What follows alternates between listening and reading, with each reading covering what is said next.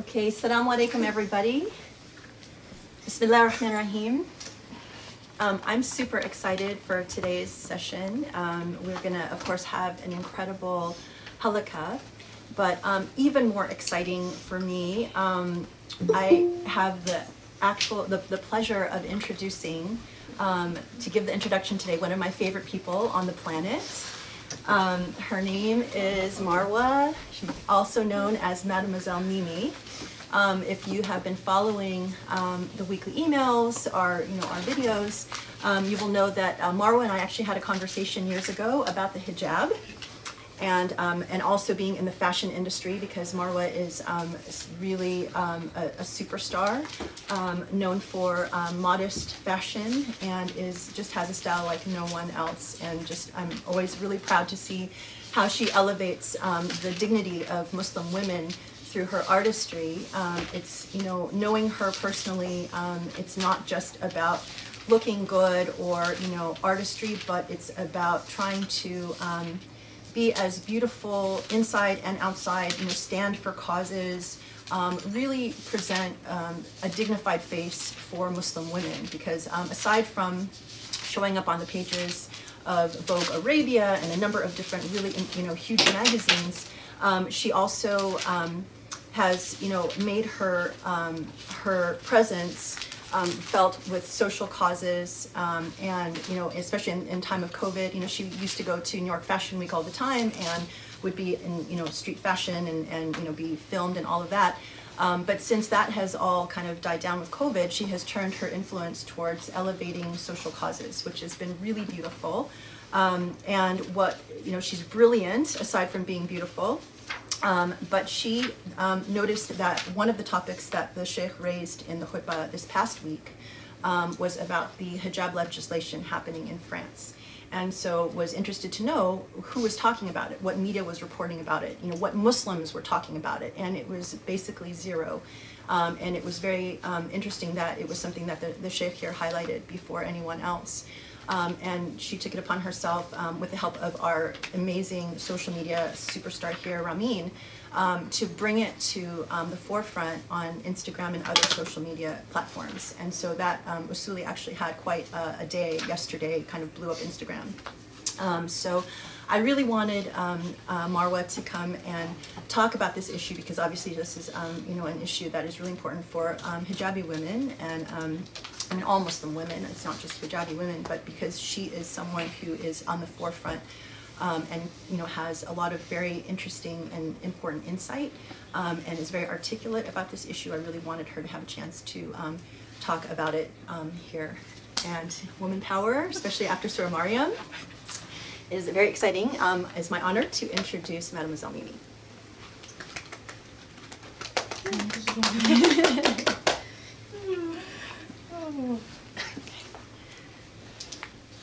Hi.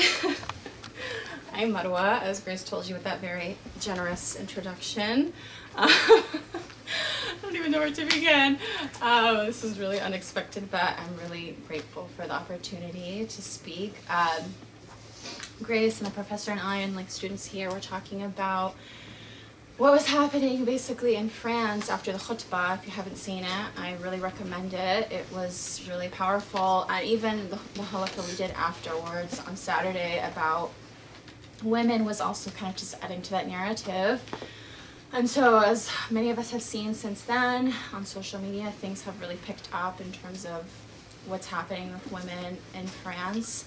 And I really wanted Usuli to be part of that narrative, so we kind of jumped on it and shared a lot about what the professor's been saying for a long time about women and hijab, uh, especially just at the uh, Friday prayer khutbah we had. Um, so just the background, I am a student at Project Illumine, but I also am in the fashion uh, industry and modest fashion, of course.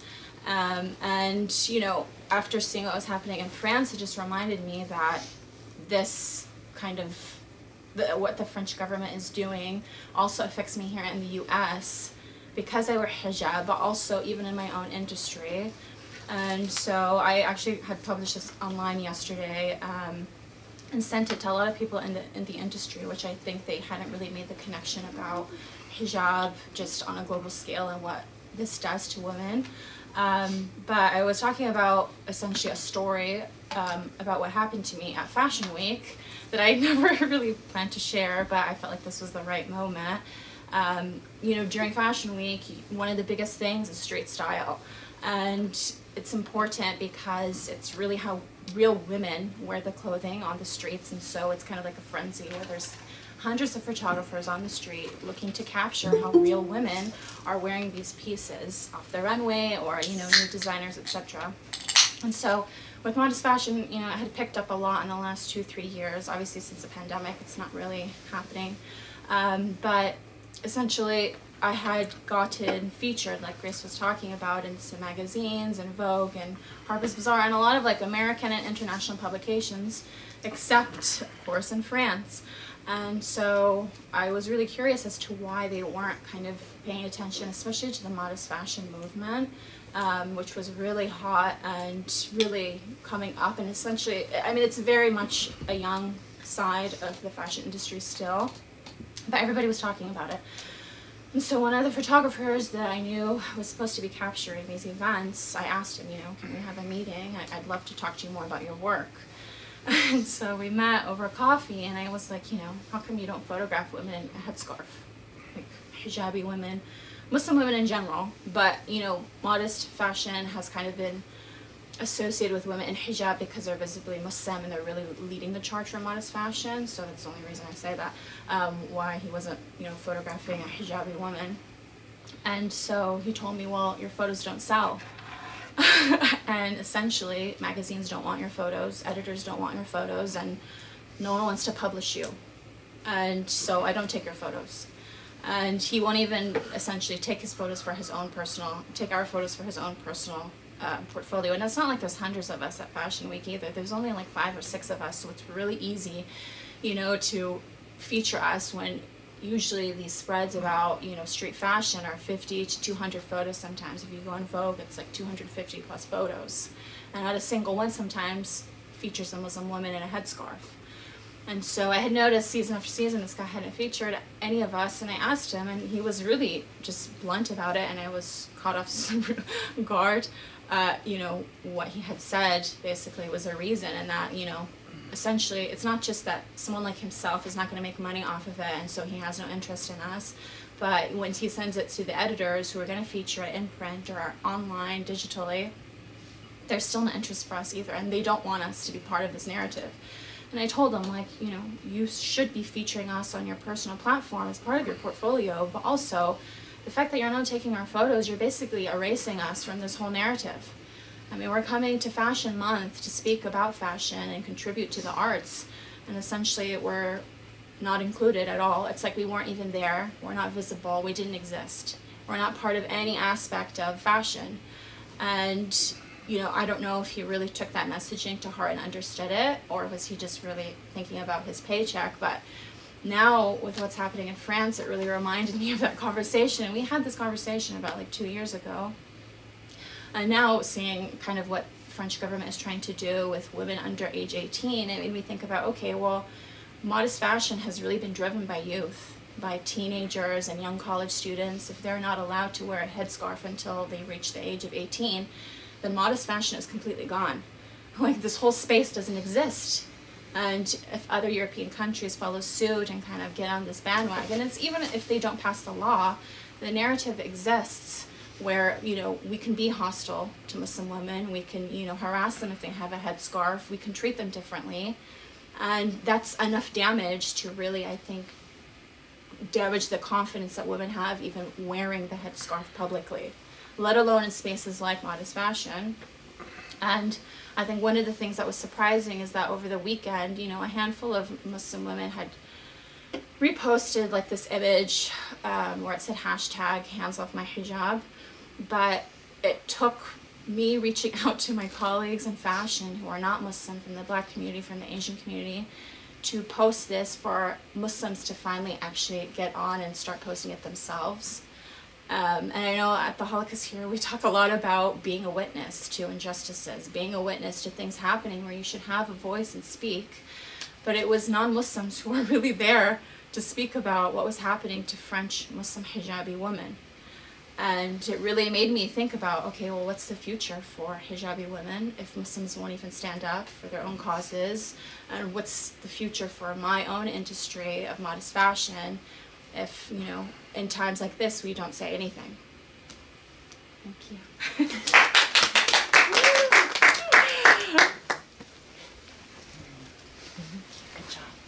Thank you so much, Marwa. I, you know, I was so impressed by, um, you know, Marwa really um, reached out to the people on Instagram who had massive followings and made them aware of what, what was being said here at Usuli. Um, and just single-handedly um, put this issue on the map. We have a hashtag, it says Leave Muslim Women Alone. And it just literally um, blew up, but it was, you know, brilliant because, I mean, you know, I don't really know very much about social media strategy, so I leave it to people who are much better at that. But I know that from what Marwa and Ramin were able to do is that they were really um, able to spark a lot of passion among people who really are standing on the front line of justice. And it was, um, you know, people who were, as Marwa said, you know, on, on black issues, Asian issues, LGBTQ issues, you know, people who are out there fighting for things that matter, where Muslims should really be fighting. And it was very embarrassing and hurtful to see that Muslims did not stand up and support or retweet or, you know, use their followers influ- or influence with their followers to highlight this issue until it became sort of a recognized issue. Like then it was okay to jump on the bandwagon, but nobody really wanted to stick their neck out and be, you know, at the forefront of justice. So kudos to Marwa and Ramin for recognizing the opportunity and really, um, you know, turning it into something important. And, um, you know, hopefully we're going to continue to raise this issue um, because, you know, a lot of people maybe still really don't know what we're talking about is, you know, the, the legislation in France that says that women under, or girls, I guess, under the age of 18 are not allowed to wear hijab and also that um, women who are wearing hijab are not allowed to accompany their young children in hijab without risk of being um, harassed or fined or I'm not sure what else. Um, but it's it's a full-on assault. Um, and one of the um, very um, interesting people who actually reposted was Diet Prada, um, who takes on a lot of these really important causes, and was very interested, very interestingly pull, pulled together a mosaic of women, religious women from all different faiths and their head coverings, and said, pop quiz, which of these covered women is getting outlawed in France? Which is really fascinating because you've got, you know, nuns, you've got people, Buddhists, um, Jains, I mean, everyone under the sun who wears a head cover, but really it's only the Muslim women that are being targeted.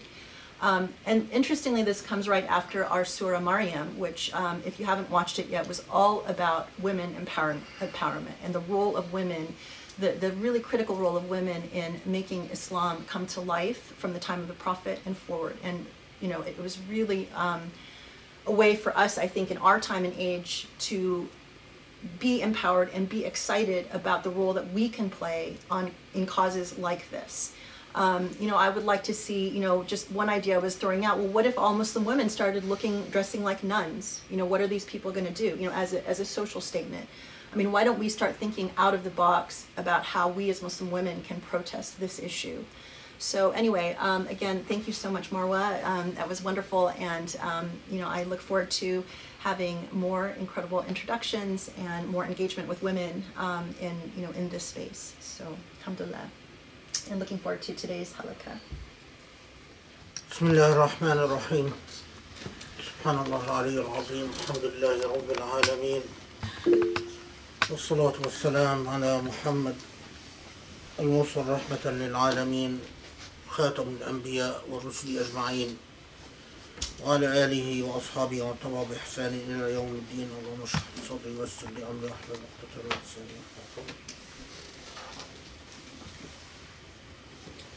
Um,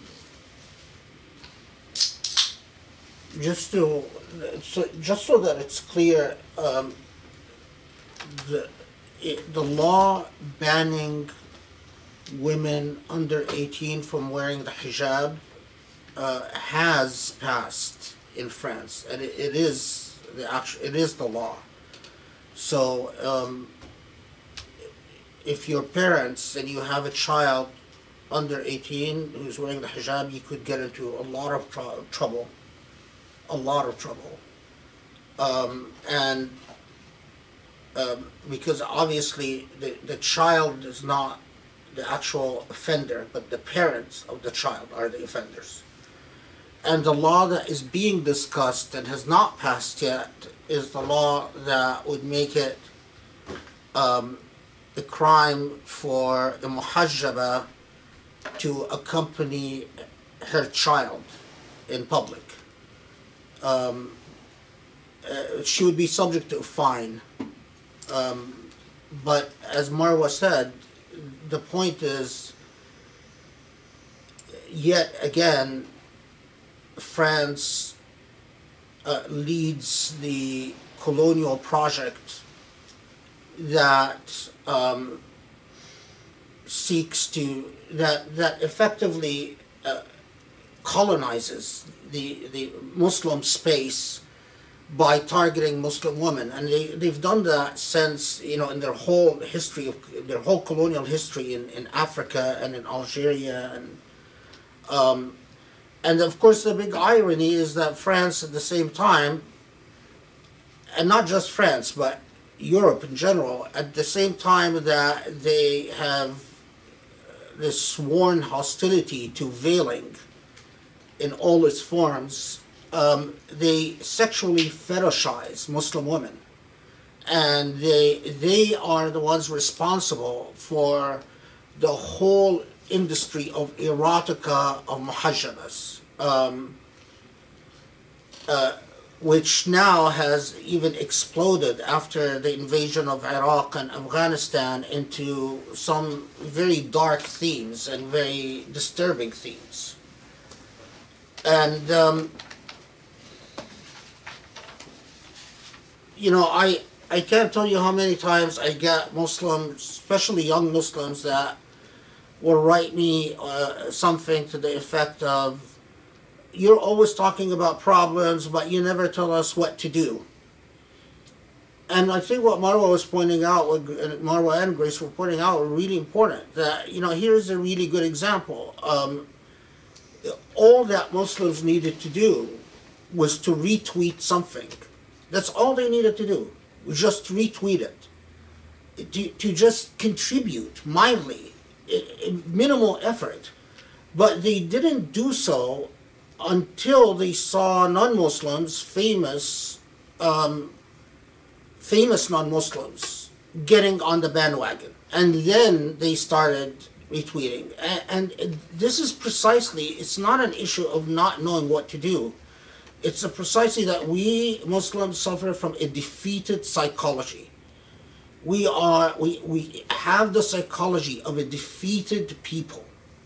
Um, which also includes the, the, the problem that every Muslim wants to be the beacon and fountain of authority. Every Muslim wants to be, no one wants to be the soldier, everyone wants to be the leader. No one wants to be the receiver of fiqh, everyone wants to be the giver of fiqh. No one wants to be the propagator of ideas, everyone wants to be the giver of ideas that's symptomatic of a defeated people as well. And as a result, we're in a complete stalemate because we are constantly, all of us, reinventing the wheel. Uh, we refuse to play supportive roles uh, because we all want leading roles. And we want leading roles whether we deserve leading roles or whether we've put in, invested the effort or time um, to have leading roles. And as a result, we're frozen. Because I am sure that the reason that all these Muslims that they sent the message to did not retweet it is they probably saw that it's coming from another Muslim scholar and they thought to themselves, well, oh, it, it's, you know, I'm not going to retweet something that belongs to some other Muslim scholar, it, eh, you know, because that is somehow conceding authority to that person. Very childish. This is how defeated people act. Childish. Childish. This is not how professionals or intellectuals or serious people act. And then when they saw that someone famous jumped on the bandwagon, they thought, oh, well, now it, I can attribute it to this famous person, not to another Muslim scholar. It's sickening. I mean, it just, it makes you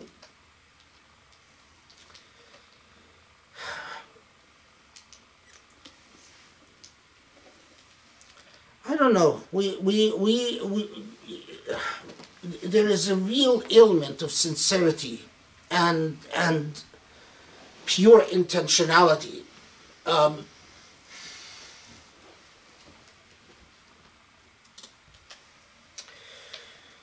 okay, so inshallah today we will deal with Surah Tariq. And um, as you all know, of course, Surah Tariq is very short, but it is um, interestingly a surah that has received a considerable amount of attention and sparked um, a lot of narratives in the Islamic tradition. And um, this is one of those surah that I think the best way to approach it is um, through the the methodology I used before um, of presenting three narratives or three approaches. Uh, because of the of the not every surah uh, I can do this with, but uh, with Surah Tariq, I think it is fitting.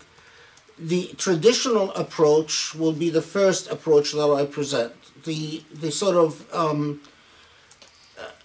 the the approach that you find in all the naqli transmission based tafsirs, um, um, uh, like Ibn Kathir or Tabari, um, Qurtubi. Um, the, the traditional approach and how they understood Surah Tariq. Then the second approach will be the Sufi-esque approach. Um, I don't like the word esoteric in this context because of the connotation that it carries among uh, um, in modern circles. Uh, but the Sufi-esque approach clearly uh, differed from the traditional approach in some very significant ways, and Surah Tariq with them played a very different role. And then the third and last approach will be my own approach to Surah Tariq, uh, which, as you will see, is um, very, I mean, in, in many ways, is- it's very similar to the Sufi-esque approach, but with some important differences that we'll discuss.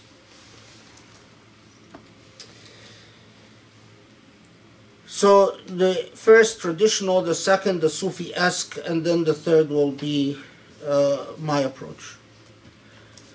And Surah Tariq is well, one, it's uh, uh, uh, for me personally, it's a uh, it's a surah I've always felt a personal connection with because my brother's name is Tariq, and of course, as a kid, you know, I was fascinated why by why isn't there a Surah Khalid, but there is a Surah Tariq. Um, so my, you know, that, that was a that was an issue between uh, my brother and me, but um, but it was always dear to me because of um, of the fact that it's my brother's name. Um, and you know, it raised this sort of interesting question: Well, why should we call a, a person a tariq? But actually, it makes a lot of sense, as we will see. And Surah Tariq is a Meccan surah by consensus of all and uh, it is it is in the stream of suwar um, that I think constituted the backbone of the Islamic message. Um, it, it is, in terms of order of revelation, it's by majority opinion probably 36 in order of revelation. Um, and even those who you know disagree they might have said it's number 35 or number 37 so but it is clearly it, it's probably 36 is the most certain. And it was revealed after surah al-balad and before surah al-qamar. We we haven't covered no have, we did cover surah al-balad in yeah uh, we did we haven't covered surah al-qamar right um, so it was revealed after the Balad and before Surah Al-Qamar, and that means that it was revealed after Surah Qaf, before Surah Sad. It was revealed before Surah that we covered, like Yasin and Al Furqan and Fatir. Um, but at the same time revealed after critical suwar like Al-Ikhlas, Al-Najm, um, uh, Al-Buruj, Surah Al-Tin, Al-Qari'a, uh, qiyam uh, uh, Al-Humaza, and so on.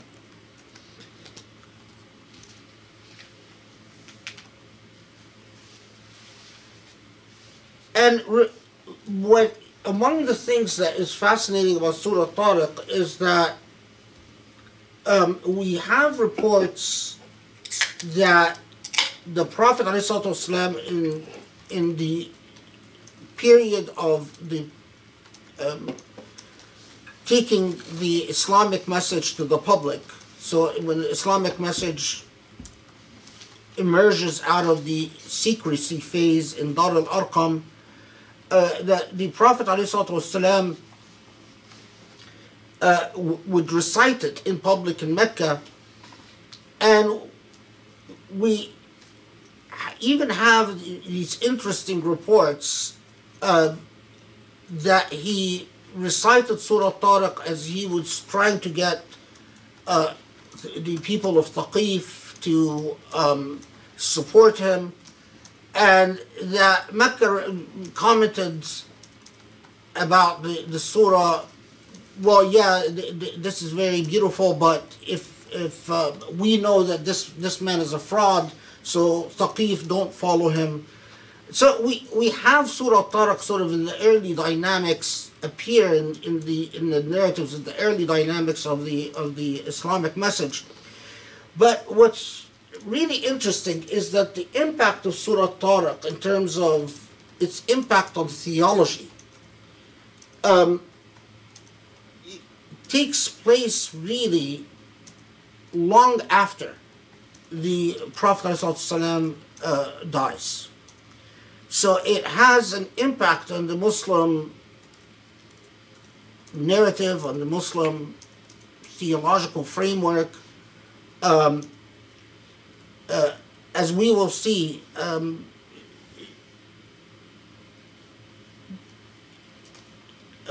after the, the, the, the period of the founders, of the Prophet ﷺ and the companions.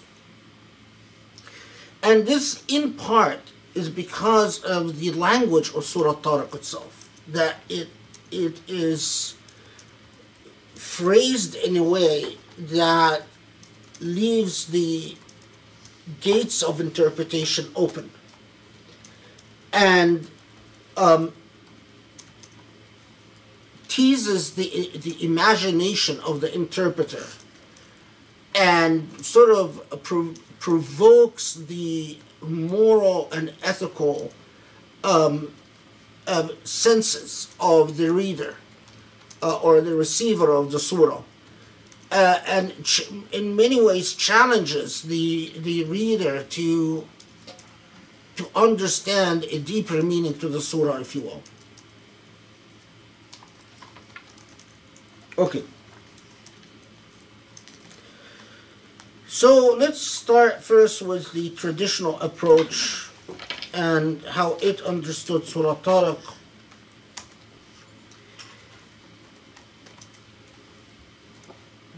A hadith that is well known both to traditionals and non traditionals is um, is a hadith where the Prophet ﷺ says something to the effect of وَيْلٌ لمن قرأ هذه الآية ثم مسح بها ثم مسح به- بها سبلته which means that woe to, pers- to the person who reads this surah and does not pay تجاوزها من غير فكر or ذكر who does not pay attention to what it says. So we we know that the Prophet ﷺ was urging Muslims from the get-go to pay careful attention to what Surah Tariq was saying. Um, and this was known to, to, to both the literalist approaches and the non-literalist approaches, but of, obviously it, it affected them in different ways. So it starts out quite simply والسماء والطارق وما أدراك ما الطارق النجم الثاقب والسماء the sky the heavens a reference to what is above and it's a broad reference and the tariq. And then the rhetorical question and do you know what the tariq is? And the answer to the rhetorical question is an-najm al-thaqib li- quite literally the piercing star. Now we know that tariq in arabic was um, anything anything that comes through the night that is unexpected is a tariq. Anything that knocks is a tariq.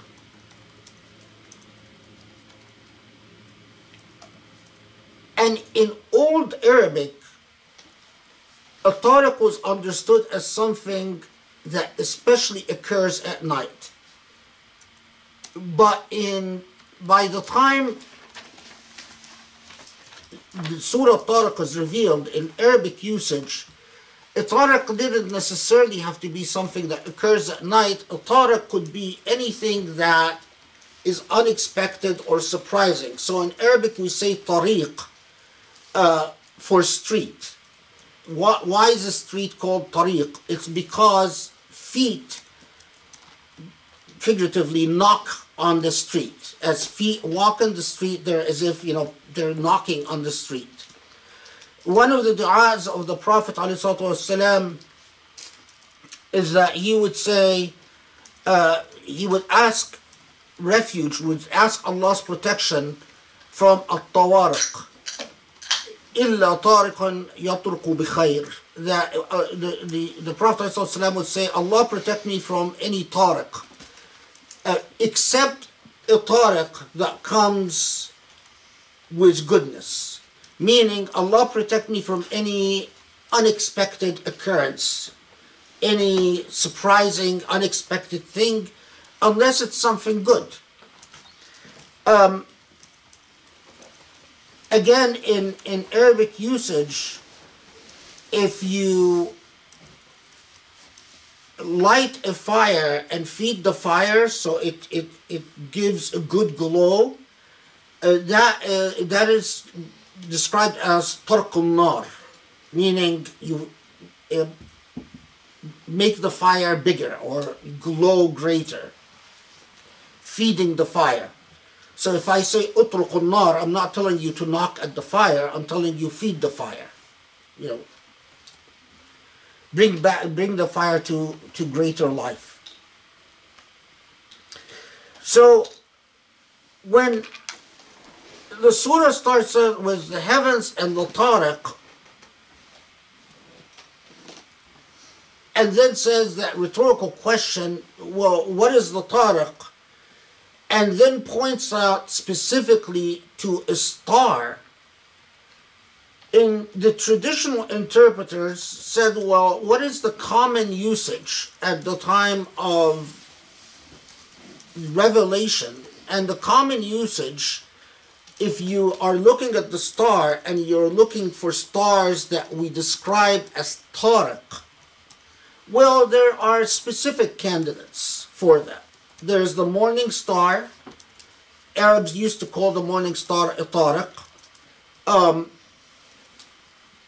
there is Jupiter, um, that they also used to describe as a tariq there are certain falling stars that they would describe as tariq, these stars that shoot through the heavens and seem to shoot back and forth in the heavens.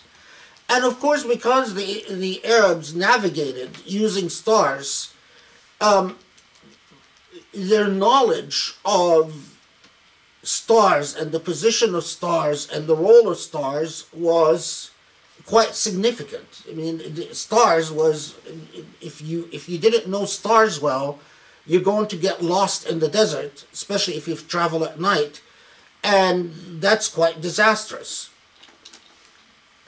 Now, but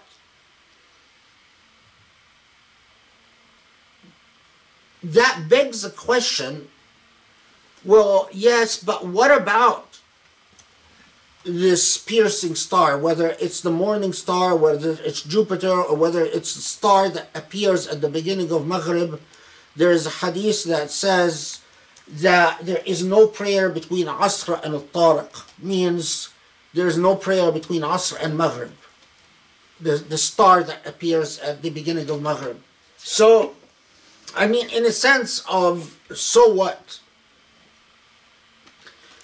And the traditional interpreters answered this question by saying, well, Allah frequently asks us to reflect on the miraculousness of the skies, the, the, the, the what surrounds the earth, and the, the configuration of stars in themselves, and the ability, the, the way that Allah has created these stars they often give us guidance on how to travel, how to navigate, how to know north from south, east from west. And in fact, through the visibility of stars or non-visibility of stars, we can predict whether it's safe to travel or not to travel. The, Allah is reminding us of all the bounties that Allah has bestowed upon us. Excuse me. And furthermore, that the complexity of the heavens and the configuration of stars in, in the heavens cannot occur by coincidence. There is an engineer, there is aql fa'al, as they used to say, called, an active intellect behind uh, the configuration of constellations and the configuration of galaxies and the way that things are organized um, and organized to preserve human life. Interestingly, even the, the early Arabs were aware that very small, and I, I think it's probably that they had some experiences with uh, uh, with comets or meteorite, meteorites or something like that because they were very aware how fragile human life is in relation to what comes from the heavens. They, they were and they, they often have poetry about the heavens when the heavens get gets mad you know, and, and, and then sends them a comet or sends them a meteorite, and how it just destroys everything, and how they've seen cattle, you know, all perish overnight. Um, or water that a tribe has been sustaining the life of a tribe for decades go bad and become entirely unusable just because of what comes from the heavens. Uh, I mean, they, they that these things lived in their memory, and they were keenly aware that um, if the balance between the heavens and the earth is off, their life is in danger. And so, for the traditional interpreters, they say, you know, again, a wise person would reflect on how intricate that balance is, and uh, how easily how how easy it would be for with very small changes in the heavens for life to perish on earth and for life to be unsustainable or even unsustainable certain parts of the earth um,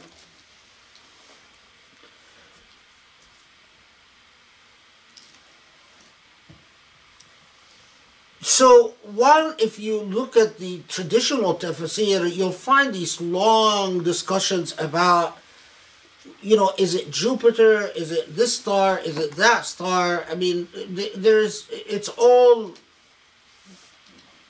Najm al could, could refer to any of them. So there's no way to resolve this debate uh, because we don't have, their methodology relies on transmissions, what is transmitted, and there is nothing transmitted that tells us it's this specific star or that it's not this specific star. Okay. So Allah subhanahu wa ta'ala then says, if you understand that the maker of the heavens organized the heavens in a way that would so that it can be advantageous for human life and that that is remarkable in itself. Um, if you truly reflect on that and understand that, you will also understand that there is no soul that goes without a hafiz. A hafiz literally translates as a sustainer, protector, or a guardian. And in the traditional tafsir, they go into whether these this is the hafiz that is referred to elsewhere in the Quran as hafaza in the plural, meaning angels who record your deeds or is the Hafiz here a different type of heavenly creature, in other words, an angel, not that records the deeds, but that uh, there, there's a there's an old debate that goes back to Greek philosophy uh, about uh, uh and by the way, it's a debate that still goes on in modern philosophy about the nature of consciousness. What is consciousness? You know, this this question has troubled human beings for forever, for, from the, from the time of the Greeks till our modern day. I mean, you could read book after book after book, and you could read the approach of psychologists, the approach of psychiatrists, the approach of clinicians, the approach of you know, abstract philosophers, uh, uh, just endless debates about what is consciousness. And whether we know that human beings, on all living things, once they come to life, they act with energy. But where does this energy come from? and where does it go? You know, you have a cat. The cat is jumping around and meowing and eating and playing and doing whatever. And then the cat dies. And poof, it's just a body. Well, where is that energy that used to be in the cat? Where did it come from? Was it was it somehow preserved in sperm and egg from time immemorial? Well, so if the, when the cat gives birth to kittens, is the cat that gives birth to kittens has it is it a repository of energy that it delegates to these kittens, and then the kittens live with that energy until then they give in turn.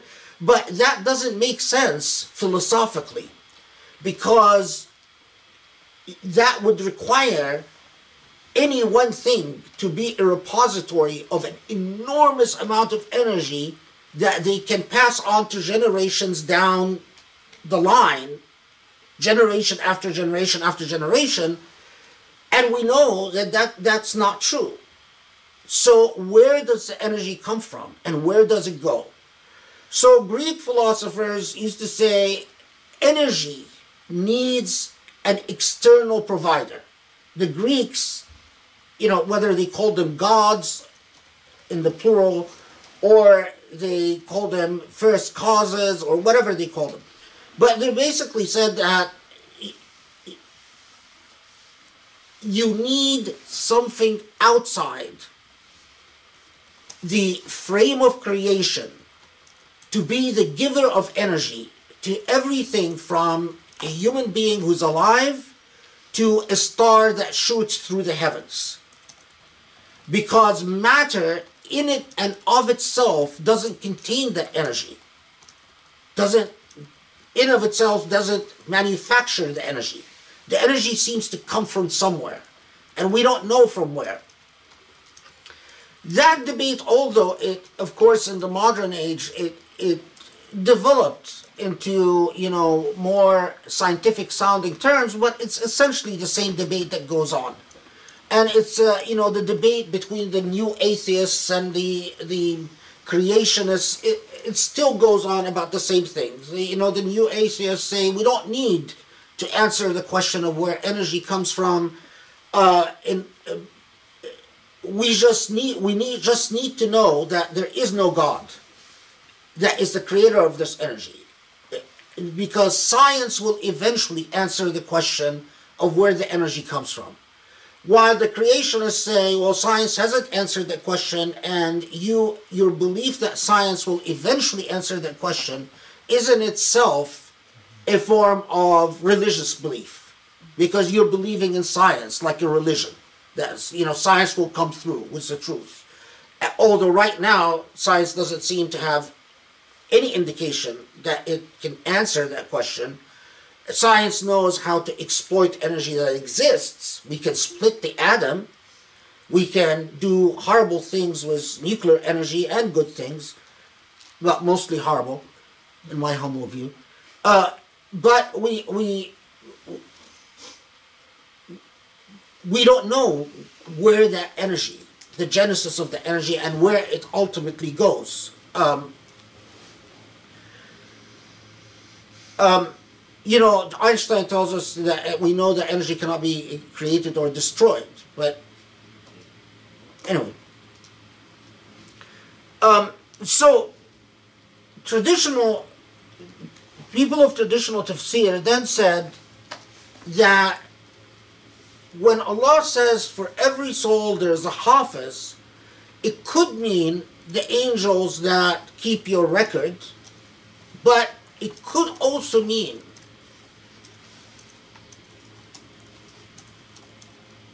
the angel or that that uh, is the source of energy so that you can fulfill your qadr so you can fulfill your fate. So you know you, whatever fate you have in life in order to fulfill it you're going to need a certain energy that that sort of like you know if you imagine like the fuel that is put into you. And that is the hafiz some traditional mufassirun said no the hafiz here in the kudlu nafsin alayha hafiz is Allah subhanahu wa ta'ala.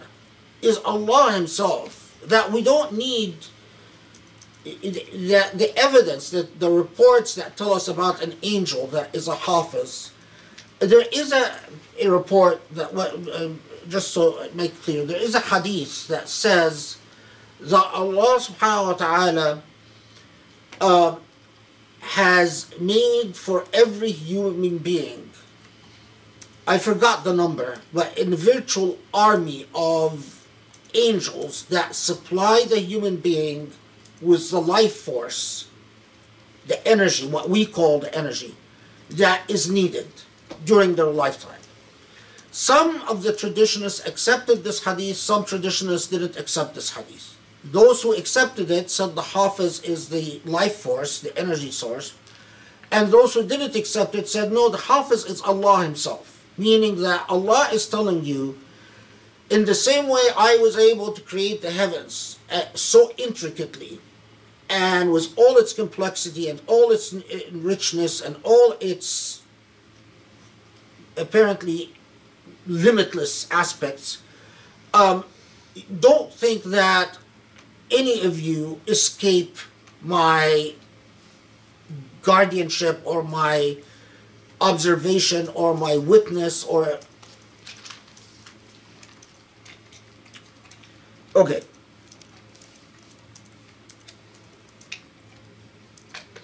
So let man consider uh, uh, فلينظر الإنسان مما خلق so let man consider or let فلينظر الإنسان مما خلق let human beings reflect upon what what they were created from or from what they were created خلق من ماء دافق يخرج من بين الصلب والترائب that they were created from gushing fluid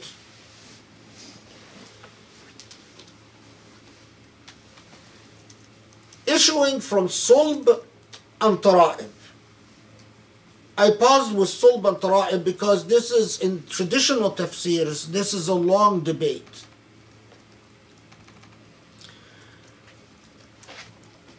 A Sulb in old classical Arabic, Sulb are the parts of the backbone the lower parts of the backbone.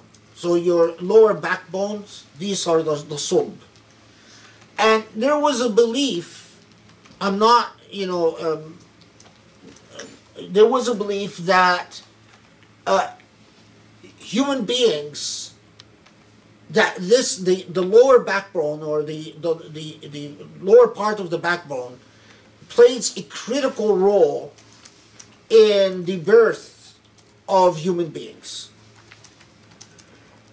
And the tara'ib, in again in cla old classical Arabic, were the chest area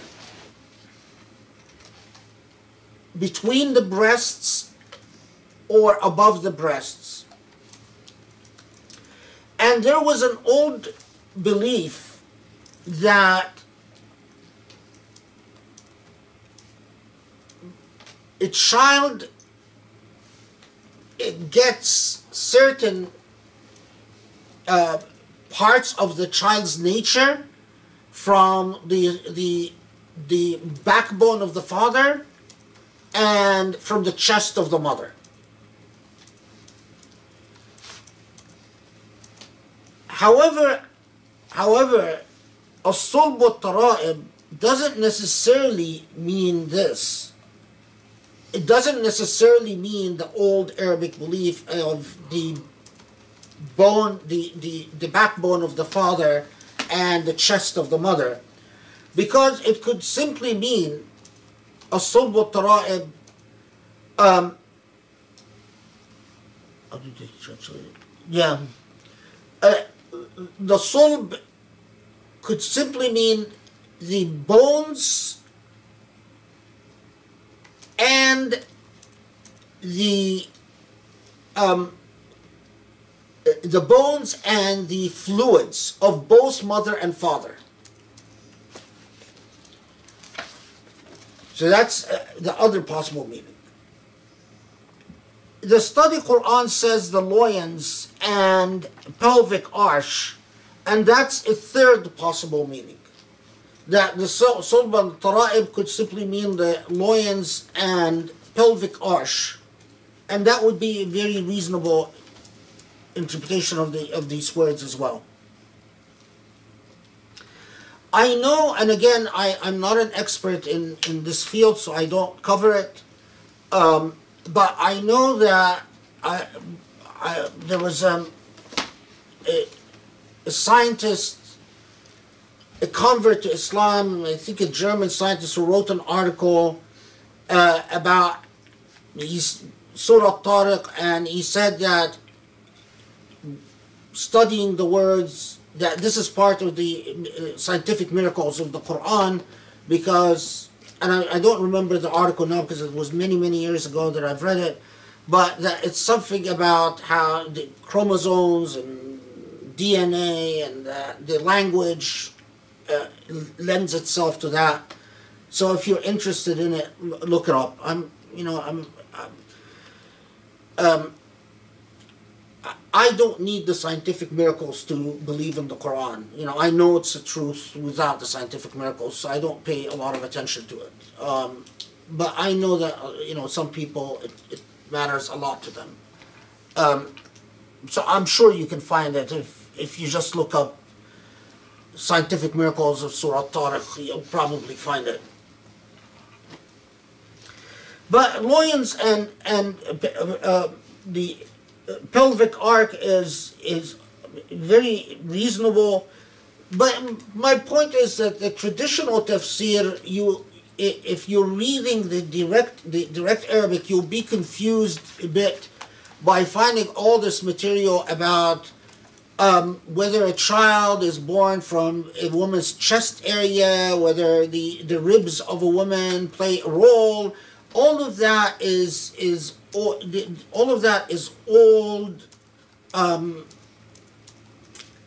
they, they don't necessarily set this narrative because they believe in it, but because they are setting all the different possibilities that words could have.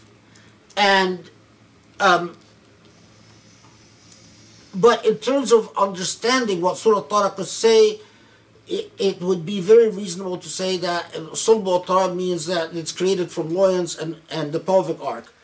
Again, the point is if a, if God can turn this fluid into a living being and what is seemingly coming from nothing to something, then why are you surprised that God can also bring this human being back to life? This is particularly in response to the old Arab belief that once that they even if they believed in God, they did not believe that God was capable of bringing people back to life. And so that would be a direct response to this and saying, you know, think of the miracle of life itself, and you'll know that resurrection is not a stretch.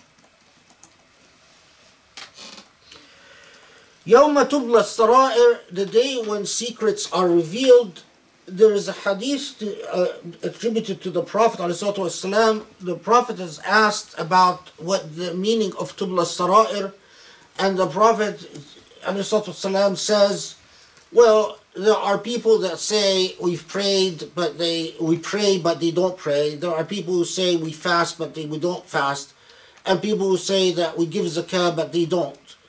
Um, these people are going to be confronted with their lies in the hereafter. And of course, that becomes central in the traditional tafsir narrative. فما له من قوة ولا ناصر and in that day human being stands without external support in other words they're not going to be able to get away from accountability and from having to answer their to, uh, their own uh, um, answer their answer to their lies. Um, another thing about Tubla Sarair that I should mention, um, it was in the traditional tafsir and and especially among the early Muslims, it was understood that this yet again was an emphasis on honesty in dealing. So you have these very interesting reports.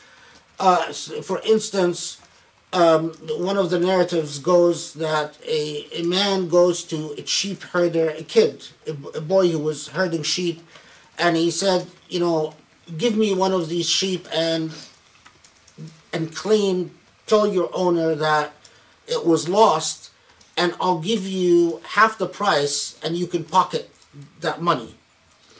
And so the, the sheep herder reportedly, the, the boy, young boy, told the man, Well, yes, I can fool my owner, but what am I going to tell Allah yawma tubla sarair? Quoting Surah Tariq. And the man was so struck by the response of, the, of that kid that he swore he, from that day on he swore that he will never lie or cheat. So point is that this was part of an ethic that taught to early muslims an ethic of honesty in treatment in dealing uh, in all their affairs. Okay والسماء ذات الرجع والأرض ذات الصدع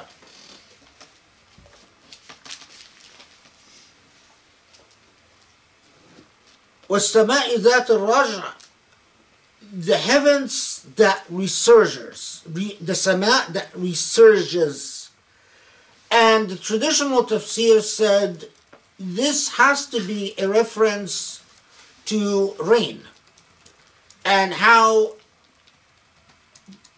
the water evaporates from all over it forms into clouds and it, then it falls into rain والأرض ذات الرجع the furrowed earth and then the miracle of the earth receiving this water and it cracks open so that plants can grow and that again that uh, Allah is saying you know reflect for the earth to retain its water and for there to be a process, an intricate process of evaporation and cloud formation and rainfall and the, the entire dynamic of how seeds break through the earth. Uh, Al-Ard means the, the cracking earth, the earth that cracks in response. Uh, this cannot be coincidence that all of this needs again an intelligent maker behind it that this is إنه لقول فصل وما هو بالهزل that this is a decisive message decisive meaning false means separates false from truth darkness from light. It is not a message to be taken lightly, it is not something that you can consider as uh, marginal or ancillary. First, it is what everything is about. And then this most fascinating promise to the Meccans in the tra- from the traditional again perspective إنهم يكيدون كيدا وأكيد كيدا فمهل الكافرين أمهلهم رويدا that they are scheming and plotting meaning that they oppose you Muhammad and are scheming to persecute you Muslims but know that God has his own plans وامهلهم رويدا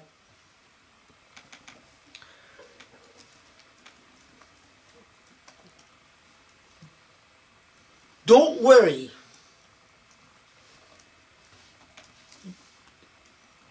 It is in Allah's control.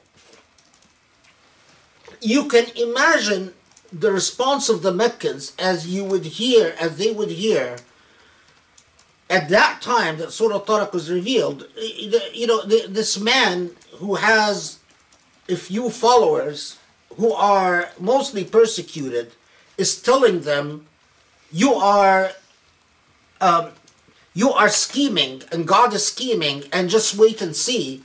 That must have sounded like completely absurd to them, absolutely ridiculous.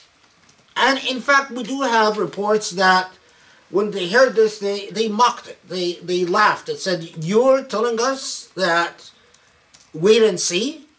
Um, and of course, in hindsight, we know what happens. We know that, you know, after five or six years, that they're going to migrate to Medina, and then they're going to be the Battle of Badr, and they're going to win that battle, and so on and so forth. But this is still in the future. And it, now, in traditional tafsir, tafsir there, there is the issue of when Allah says they scheme and Allah schemes. Is this a promise limited to the Prophet ﷺ, or this is something that can take can be taken um, as a message to Muslims across the ages. And Ibn Taymiyyah and people like Ibn Taymiyyah and Ibn Qayyim Jawziyyah and and um, they said no, it's a message to Muslims across the ages that, but as long as they are real Muslims, um, true to the message, and that Allah is doing what we hear repeatedly in the Quran is that if you are with Allah, Allah is with you. And that regardless of what happens short term, you must have absolute confidence that when Allah wills, things will change and change in very dramatic ways. Okay, so that's the traditional approach to Surah Tariq which is pretty straightforward, I think, and invokes very common themes, um, but important ones nevertheless. Okay, let, let's take a three minute break and then we'll start the second approach. Okay, Bismillah ar-Rahman ar-Rahim.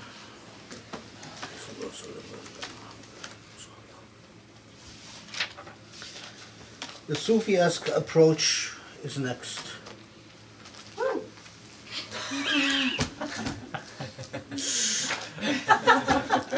The tradition is kind of fun. Too boring. No, it's because you're used to the incredible. Yeah, we're used to the, the new ideas. So, the some of the most um, beautiful language in our tradition was generated in commenting on Surah Tariq. And because of that, I'm going to read some of the, the Arabic and then paraphrase it, but just so the those who do know Arabic would get a sense of um, the inspiration the Surah Tariq. So we start out with the same with the same foundation that the Prophet ﷺ counseled strongly to reflect upon Surah Tariq and that you don't uh, just pass um, without reflection. And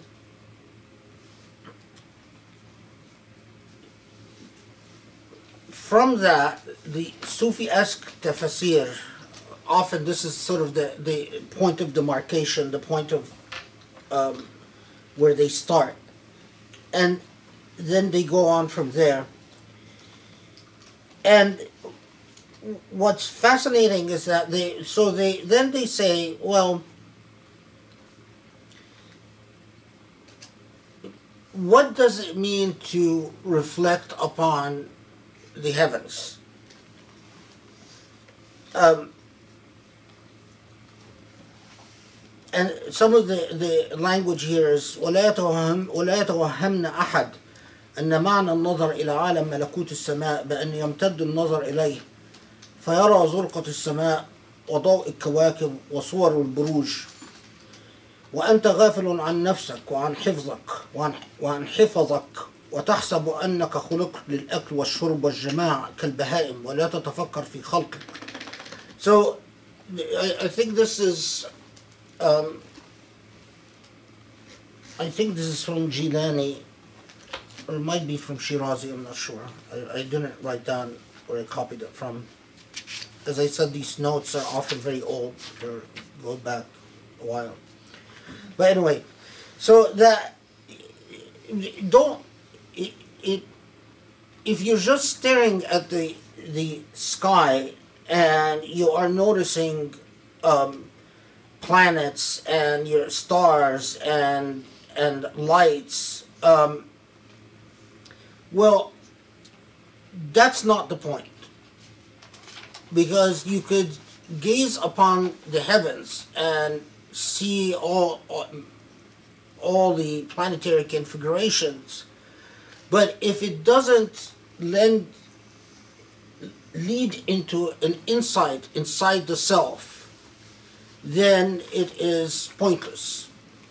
And the part of the language that I uh, that I've read, and they often point to the fact that the, the the frequent problem with human beings is that they imagine too quickly or that they often forget and start imagining that they've been created just so they can eat and drink and copulate uh, just like Baha'im or like animals without reflecting within the self and understanding the purpose of their existence. And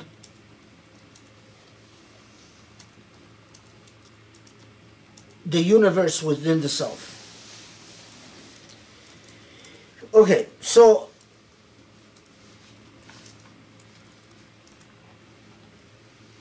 والسماء والطارق in Sufi-esque the all Quranic references to Sama are also references to the within. And it comes from that you gaze upwards but you gaze upwards not for uh, its own sake, but you gaze upwards in order to gaze within.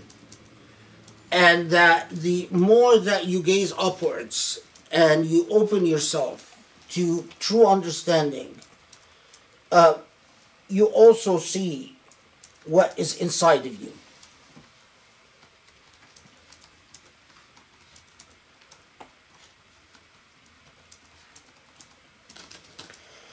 So when Allah subhanahu wa ta'ala says وَالسَّمَاءِ وَالطَّارِقِ the heavens and that that comes to it as a tariq, as an event, not just an event, but as an event that opens up something, that allows something to unfold. And then asks rhetorically, وَمَا أَدْرَاكَ مَا الطَّارِقُ And what and do you know what the tariq is?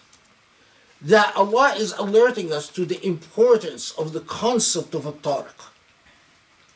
Not simply to a particular star in the heavens, but to the to the tariq as a concept. And a tariq as a concept then unfolds into a najm thaqib the revealing or piercing star. And what is a piercing star? So here's an example of some of the language which I was alluding to.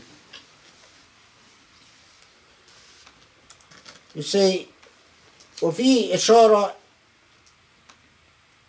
إلى كوكب اسمه الجمال الثاقب الطارق وكوكب اسمه الجلال.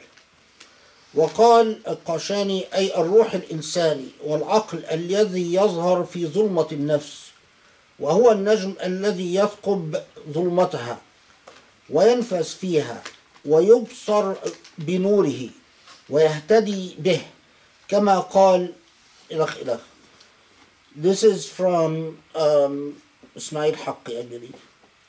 Then elsewhere, and I think this is from Shirazi, he says, والنجم النجم الثاقب أي الجذبة المضيئة الأحدية اللامعة المتشعشعة الناشئة من عالم العماء الذي هو محل كمال الجلاء والإنجلاء الذاتي والجذوة المشتعلة الساقطة من نار العشق والمحبة المفرطة الإلهية إلى شجرة الناسوت القائلة لك بعدما أمرك بالانخلاع عن كسوة الناسوت إني أنا ربك فاخلع عليك إنك بالوادي المقدس طوى So these two samples, and I'm gonna read some others. What they're saying is, so النجم الثاقب is an event.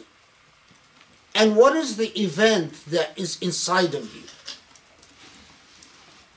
You we learn from the heavens that Allah can send events of illumination. Well, what is the event inside of you that resembles what you see in the heavens? And the piercing star within there are within the Sufi-esque tradition those like Jilani and Kashani and a few others that said that it is the intellect. The intellect is the locus of what allows you to understand enlightenment. That within you, the human soul is as if is in a state of darkness that resembles the darkness of the heavens. You look up and there's just absolute darkness. But what pierces through this darkness are events aided by the divine. The intellect, when it understands its relationship to divinity, illuminates through this darkness and becomes a najm thaqib.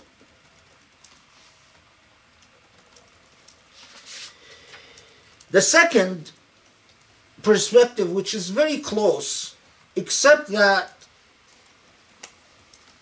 it said it is not simply the intellect and the illuminations of understanding,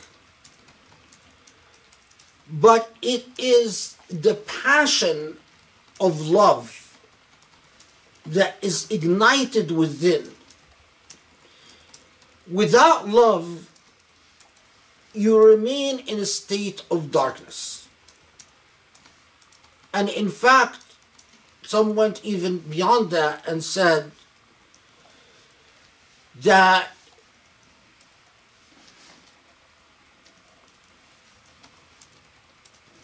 well, of course, they, they have these long discussions about false love and real love. But anyway, that if you have, if you don't know true love, if you haven't learned how to love, and they say that even first, that you learn how to love, if you love truly, a partner, or a mother, or a father, or a child, or a parent, but it has to be real love, not love based on self promotion and self interest, not so not an egocentric love, but a giving love, a love like we've talked about um, in Surah Maryam, the, the paradigm of, of, of real love.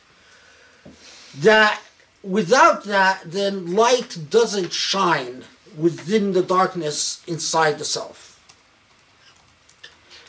And from that love, you grow into divine love. That if you, and that is why when the we have all the traditions that say that if you don't know how to love human beings, you don't know how to love God. Because it's the same, it's like the training wheels for how to love God. If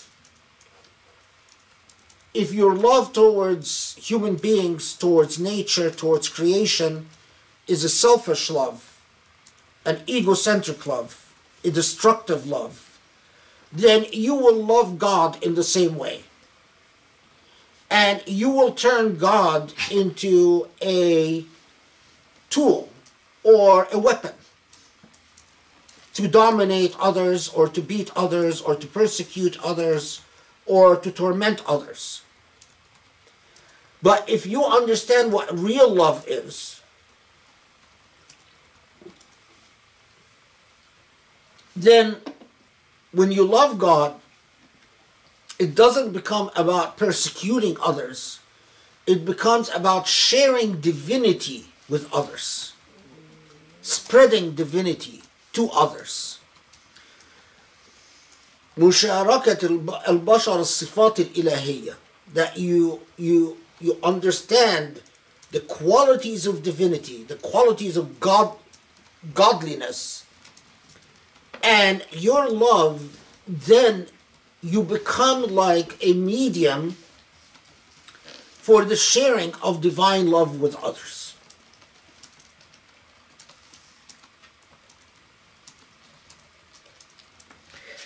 So,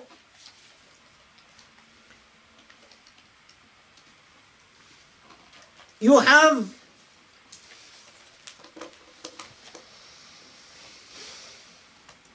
the the orientation that says God is telling you work on the intellect so that the intellect can understand its relationship to divinity. While close ally to that orientation is yes, but not just that intellect so and understand its relationship to divinity, but that the the intellect is in harmony with the qalb, with the heart, which is the locus, so that you are light will not shine unless you you grow into a state of love.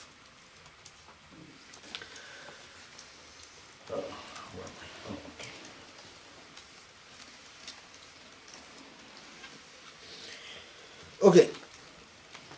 So إن كل نفس لما عليها حافظ. So here then you have a hafiz.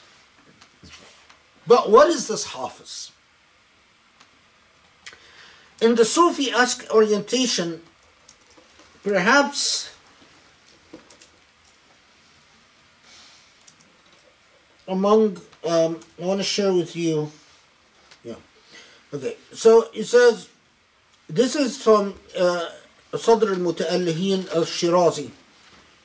Um, Shirazi, of course, is one of the luminaries of Islamic philosophy and Sufism, um, Persian, one of, an extremely one of the most profound intellects probably that humanity has ever known. So صدر he says وللنفوس الإنسانية رقيب واحد عقلي يسمى بروح القدس عند أهل الشرح وبالعقل الفعال عند الحكماء وبروان بخش عند الحك... عند حكماء الفارسيين فإن قيل in حملت into a little bit about grammar yeah. so والمفار... إنما ادخل صورة الموجبة الكلية في شق الأول على النفس ليعم جميع النفوس من المفارقات والفلكيات والعنصريات والحافظ الرقيب لها على وجه العموم وهو الله سبحانه ولكن ولكن لكل نفس رقيب خاص وملك يحفظ عملها ويحصي عليها ما تكسب وللنفوس الإنسانية رقيب واحد عقلي يسمى بروح القدس. Okay, so then what he's saying is that the Hafiz, yes, Allah is a Hafiz.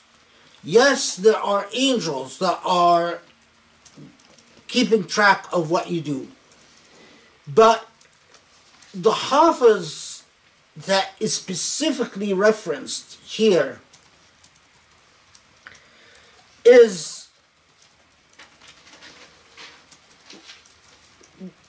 he says for, for people of Shara, they call it Ruh Quds or the Holy Ghost. Um, for people of philosophy, they call it Al-Aql al-Fa'al, and I'll talk about that in a second. The active intellect. And he says that in Persian, uh, they call it Rawan Bakhsh. Uh, this is classical Persian, obviously. Um, that so what what is that? And and here where the the Sufi-esque approach gets um, a bit intense. So bear with me a little bit.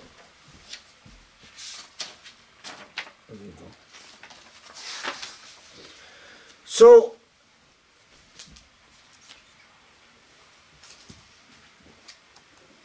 they argued that human intellects, or sorry, intellects in creation are of four stages. Al-aql al-huyulani, al-huyulani, al-huyulani is basically the intellect that is simply capable of simple perception. Nothing more than simple perception.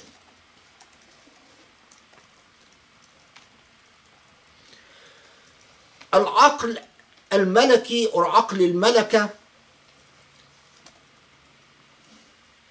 it's an intellect that is capable of consciousness. So it has a sense of the self. It can perceive the self. العقل الفعلي or عقل الفعل is the intellect that can understand obligation. They say it's manat taklif, meaning it's the that is what makes human beings obligated. So most animals never go beyond al-aql al-huyulani, simple perception. They have no sense of the self. Some animals do, like maybe dolphins, I guess, or whales. I, I don't know, I'm not sure. But animals don't have al-aql al-fa'al because they are they, they, they don't understand obligation. Then beyond that, al-aql al-mustafad is the intellect beyond understanding obligation. You are actually learn from your empirical experiences. So that's the analytical intellect. And they argued that, well, when Allah says, إِنَّ كُلُّ نَفْسٍ لَمَّا عَلَيْهَا حَافِظ, that guardian is how, how developed your intellect is and what you invest in that intellect so that it can go from a simple intellect that thinks in terms of my desires and needs to an intellect that can understand its obligations and duties to an intellect that can actually attain wisdom from learned experiences. Now,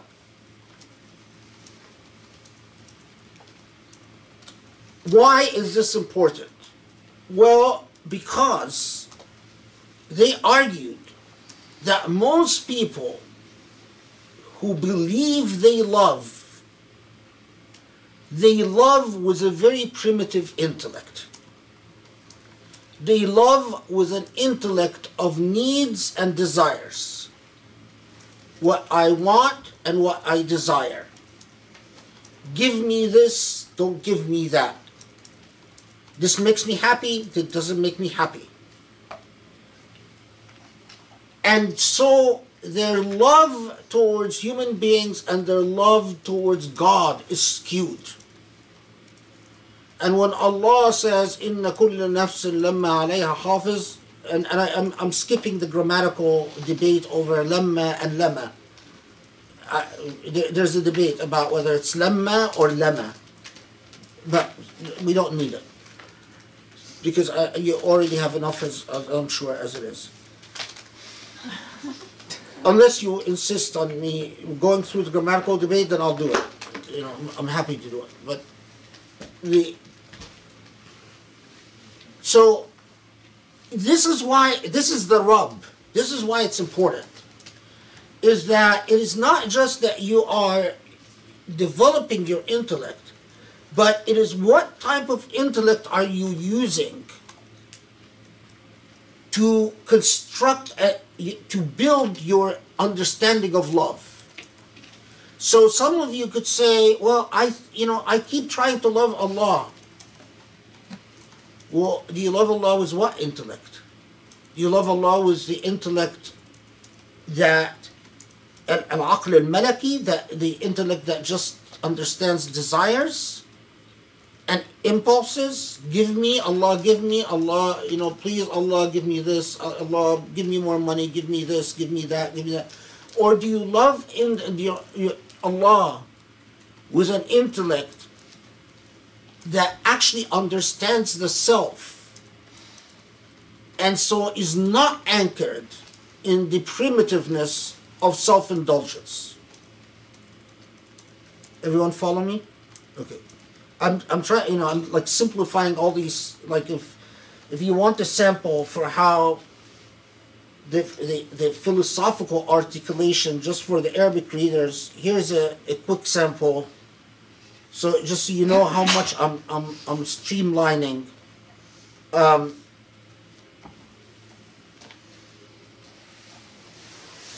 so just so the Arabic readers can get a sense. Um,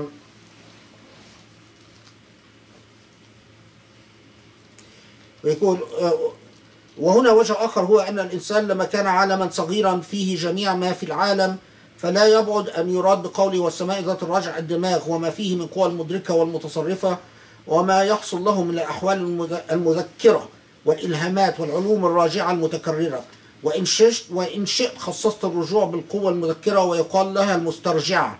ومحلها التجويف المؤخر إلخ إلخ ثم يقول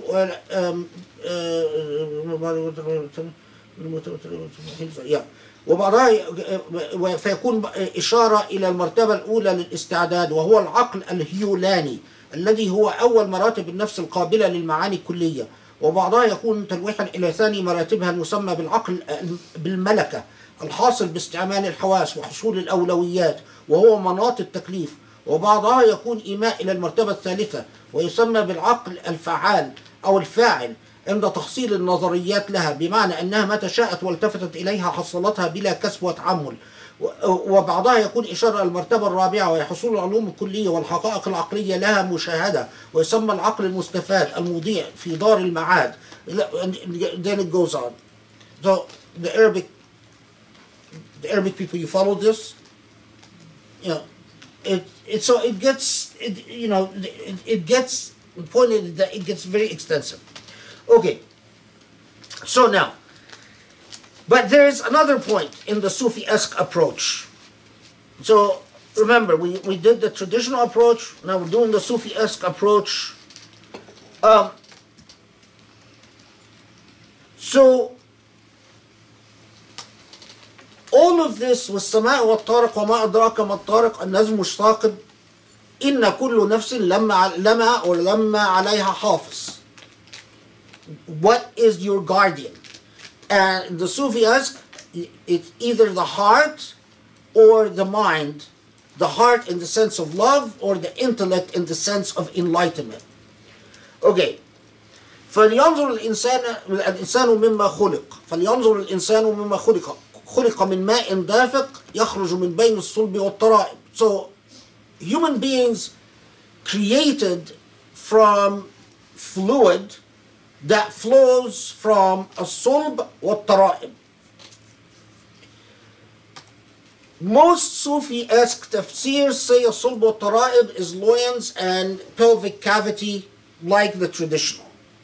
Except some Sufis said that wa tara'ib, that you, human beings are created from a mixture of primordial stages of knowledge and and I you know I'm if I'm losing some of you, please forgive me. I you know I just teach this stuff. I don't you know.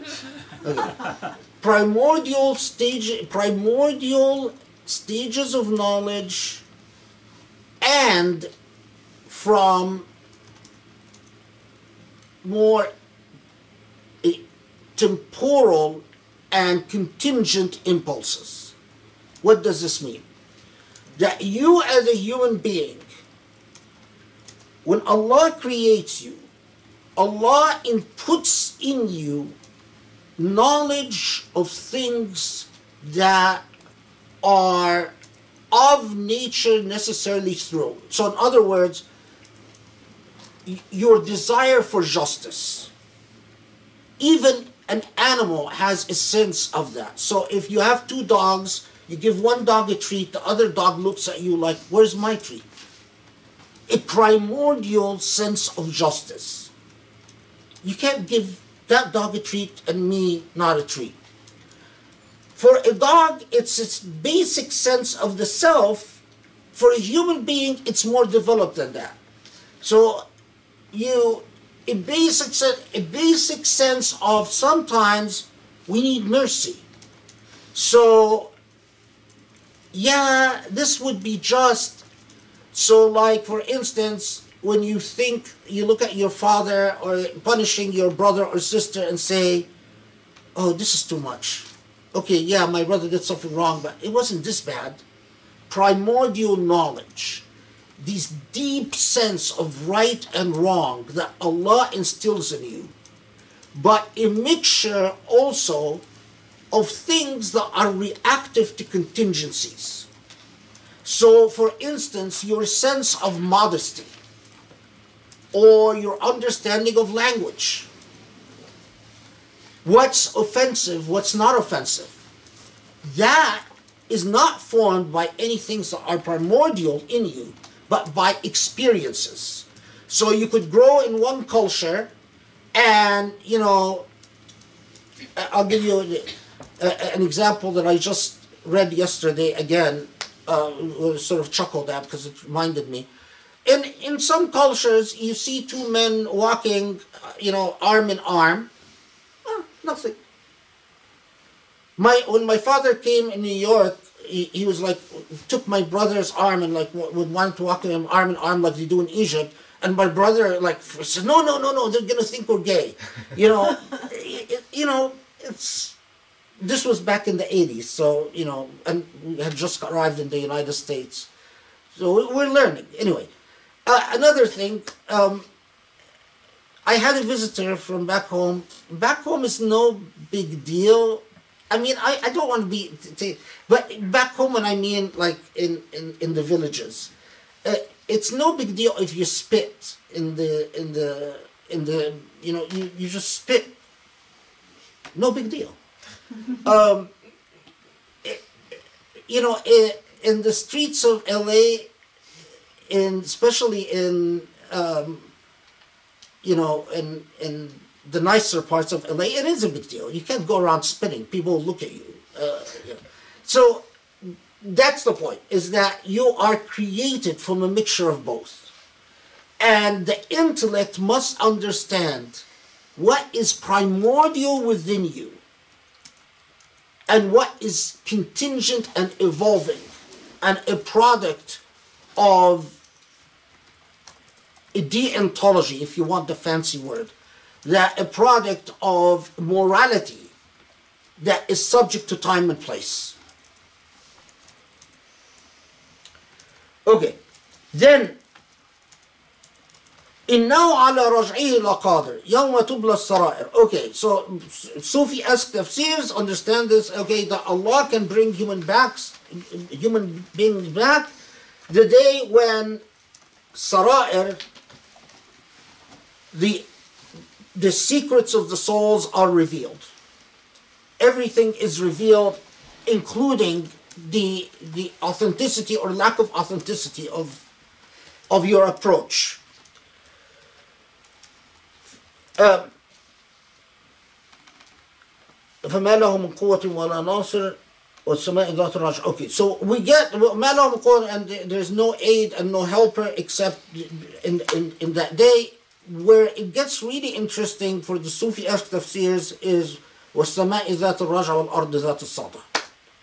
Because remember, in the traditional, it's rain and plantation, right?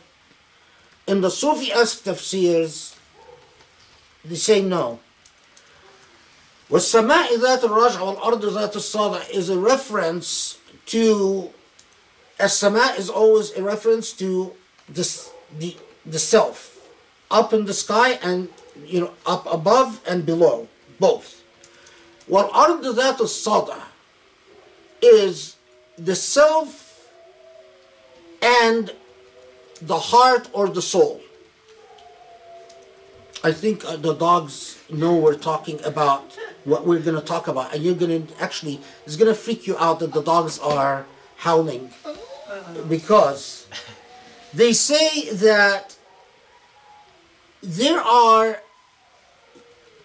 uh, there are three um, um,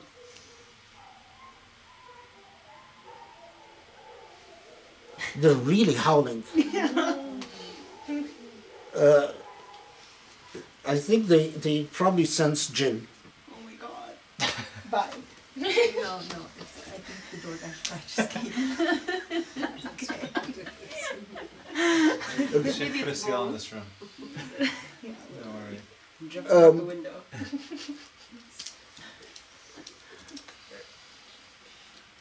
the the I, I pulled the the the thing because I want to see if I um, if I should share with you some of the uh, text. Um,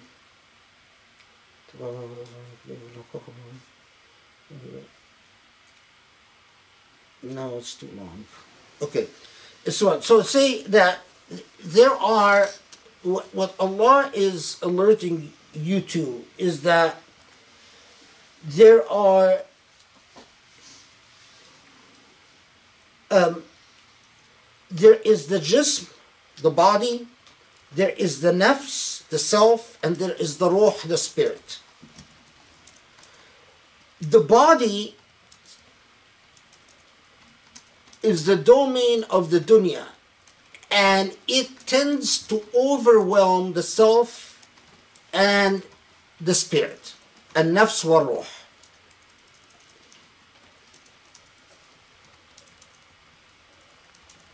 the role of the body ends with death after death begins a new stage and that's the stage of al-barzakh and in the stage of al-barzakh the uh, there is no translation for the barzakh other than um, The in between. the in between or there, there's a word um, Purgatory. n- Limbo. Oh, yeah. Maybe limbo. limbo. So, like there's a word uh, no there's a, there's a word from Oh, someone- Upside down. uh, anyway oh, wait, wait. I took the in between from a horror movie. what Someone said the chat is down. Oh. Liminal? Liminal. Liminal? oh liminal is good Oh. I like that okay um, in the barzakh this is the domain of the nafs, the self. There is in the barzakh the self, but there is no jism, there is no body, and the ruh is constrained and still submerged. And then the ruh, its domain is in al-akhirah, in the hereafter. I'm skipping over the evidence that they cite for this because then will this this halaqa will be extremely long.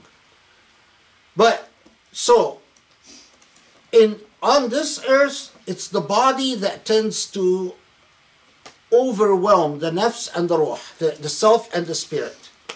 In the barzakh, after death and before the hereafter, in this in between liminal state, this in between state, there is a continued consciousness, but that consciousness uh, is, and, and I'll ex- explain an, an- another thing.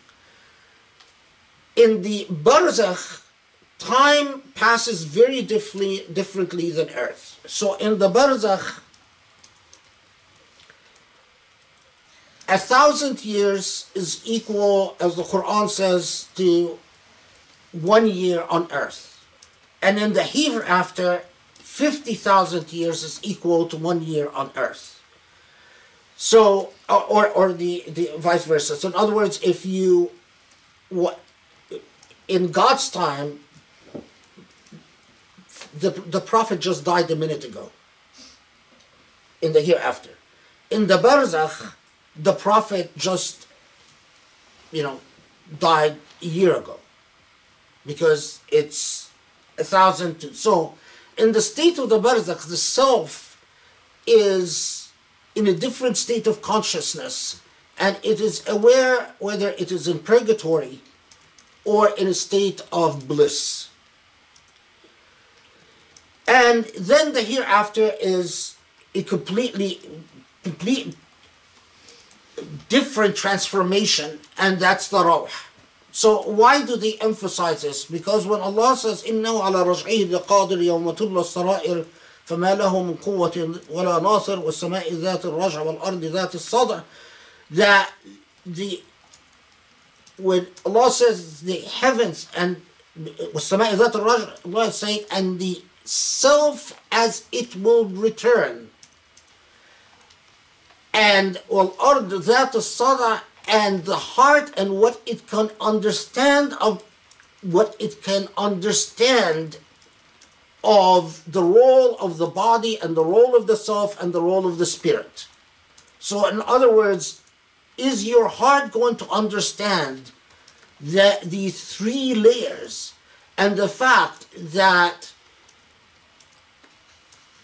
you are your body is falsely dominant on this earth, but it is only in one stage because in the two other stages, this body is going to be very subservient and play a very subservient role. So, what is the challenge? The challenge is that on this earth, you elevate the self and the soul so that the body is no longer as dominant. The more you do that, the easier to transition. Okay. And then والسماء ذات الرجع والأرض ذات الصدع. I, I'm I'm just I don't know why. Something is telling me read a quote. Um okay. So it says اعلم. آه، اعلم أن الله خلق الوجود ثلاث عوالم دنيا وبرزخا وأخرى. ويعبر عن كل منهما بيوم. فكل يوم من أيام الدنيا مدة دورة الفلك الأعظم وربما يطلق على زمان دورة القمر. بل على زمان دورة الشمس أيضا ومجموعة سبعة آلاف ومجموعها سبعة آلاف سنة وكل يوم من أيام البرزخ ألف سنة مما تعدون أو سبعة آلاف سنة مما تعدون. وكل يوم من أيام الآخرة وهي أيام الله يكون خمسين ألف سنة. تعرج الملائكة والروح إليه في يوم كان مقداره خمسين ألف سنة من سورة المعارج. فخلق الله الجسم عن الدنيا والنفس عن البرزخ والروح عن الآخرة وجعل الوسائط الحاكمة الناقلة لتنوعات عوالم الإنسان ثلاثة ملك الموت ونفخة الفزع ون- ونفخة الصعق فالموت للأجسام والفزع للنفوس والصاق للأرواح. فإذا كان الإنسان في هذه الدار إلخ إلخ so that, that's the quote that I just wanted to get on record. It uh, gives an illustration of this type of narrative. Okay. um, إنهم يكيدون كيدا وأكيد كيدا فمهل الكافرين أمهلهم رويدا So now, when Allah says they are they scheme and Allah schemes, so give respite to the unbelievers. In the Sufi-esque tafsir, the scheming the, the scheming that Allah is talking about is not um, plotting and planning. That they think that they are managing their affairs meaningfully and effectively. But in fact, they are oblivious to the roles that the body and the self and the soul play. And that in due time the body will have no role and it will all be about the self, mere consciousness. And then in due time it's all going to be about the soul. And the body will play an entirely subservient role because it will simply be a witness. And the self will be completely obliterated because the ego in the hereafter is obliterated, the consciousness, and it's all going to be about the soul. That that is what Allah says wait for. That's the Sufi school of thought. All of that from Surah Tariq. And I've skipped a lot, believe me. Um, okay, so I've told you now my approach, um, which of course was the you know was a, a tradition this rich you you're you're ashamed to to even offer anything. Um, but what I what, what I'm saying is is my approach is that I focus on the role that Surah Tariq itself played when it was revealed and how it was understood. And so let, us go back something that we all agree on this, the traditional the sufi-esque and and mine that Allah alerts us to look unto the heavens. We know that the heavens is dark unless Allah penetrates the dark, that darkness with light. And that Allah alerts our gaze to the piercing star or the piercing source of enlightenment. And of course, it makes perfect sense that this piercing source of enlightenment is the intellect, and the piercing source of light is understanding uh, of love and the, the, uh, to develop the ability to love. But what was the light that the prophet Aristotle and the companions at the time of the Prophet perceived as coming to them. And especially the light vis a vis what was going on in Mecca at the time. What was that piercing light? And in the years of research, and I've talked about methodology many times, so we don't need to go over it, but the, the years of research and prayer on Surah Al-Tariq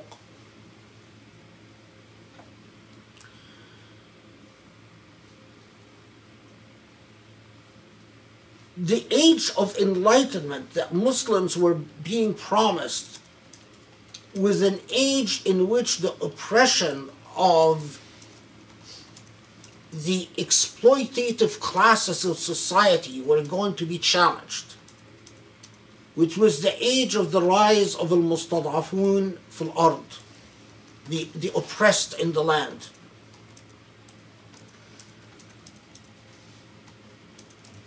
Many of the converts to Islam at that time understood the Islamic message as a message. In, in fact, in, in- one of the narratives about Surah Tariq is that, and it's a very interesting narrative because it says that Abu, ba- Abu Bakr as-Siddiq understands from Surah Tariq that he should go and liberate slaves that were being tortured. Why did he understand from Surah Tariq that he should go and purchase liber- and slaves that were being tortured?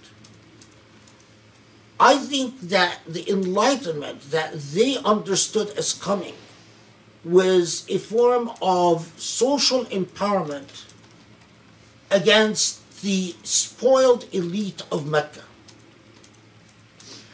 And that when every time that, especially in the early Meccan surahs, when Allah refers Muslims to reflect upon the state of nature, Allah is also inviting them to reflect upon the egalitarianism in the mechanics of creation itself. The fact that Allah doesn't send the rain solely for the rich, and Allah doesn't allow vegetation to grow solely for the rich, but in fact, that, and even there is a very interesting report um, uh, that I found in Akhbar al-Qudah of, of, of all places, which says, وَالسَّمَاءِ ذَاتِ الرَّجْعِ وَالْأَرْضِ ذَاتِ الصَّدْعِ It says that the oppressed on the, in the earth will emerge from the land. Oppressed from the earth will emerge from the land. That it's n- look at the bounties that Allah send so that s- society will grumble enough so that the oppressed will emerge from the land. And then when Allah says, إِنَّهُمْ يَكِيدُونَ كَيْدًا وَأَكِيدُ كَيْدًا I understand that, that if you understand that the purpose of this message is this form of liberation, then Allah is with you. And then the entire meaning of their scheme and Allah's schemes becomes very different. Empowerment will be for the dispossessed. If they if they understand that this battle must be fought with the divine hand in hand, not in lieu of the divine or by or in ignoring the divine.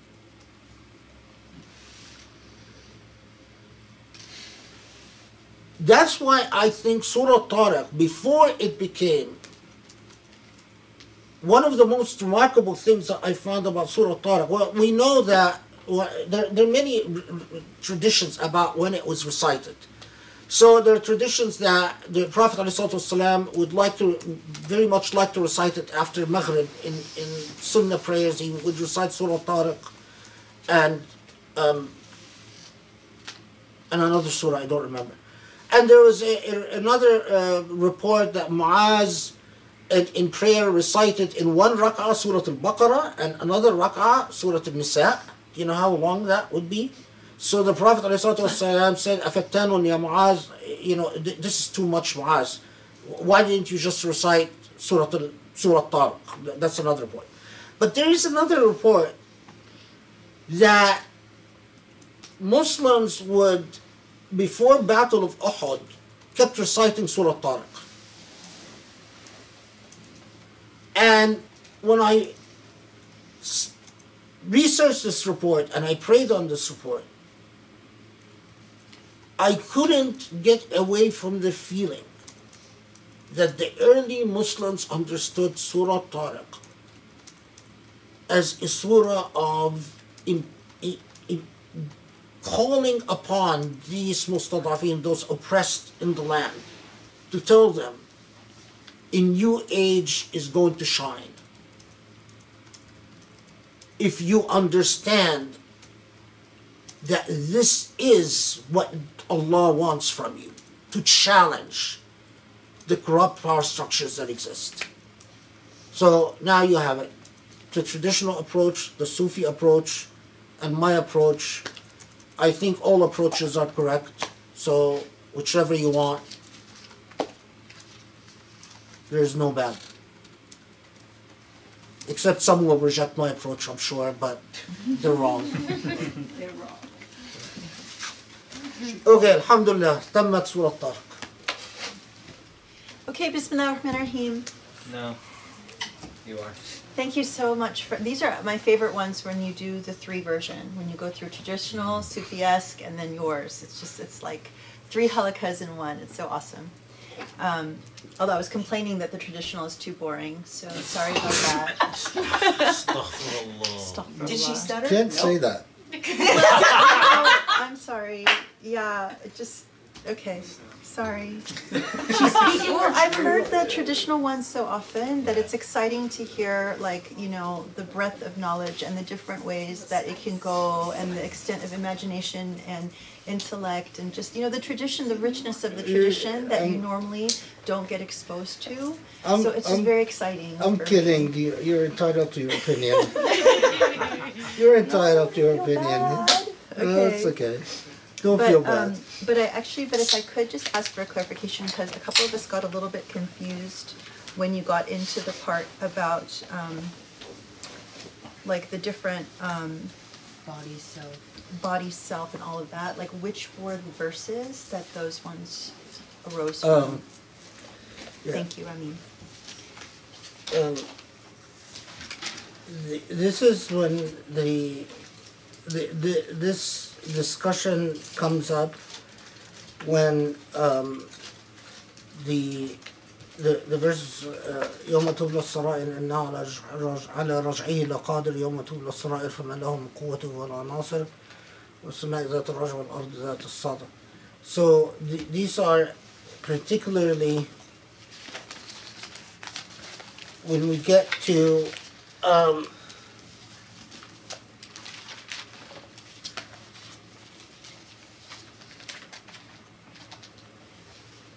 um, when the say the days of the secrets are revealed or tested, where and then we say the and the resurgent sky and the ear- earth, and so the in the Sufi-esque approach, they say, okay, what what is going to it's an elaboration upon what is going to be tested.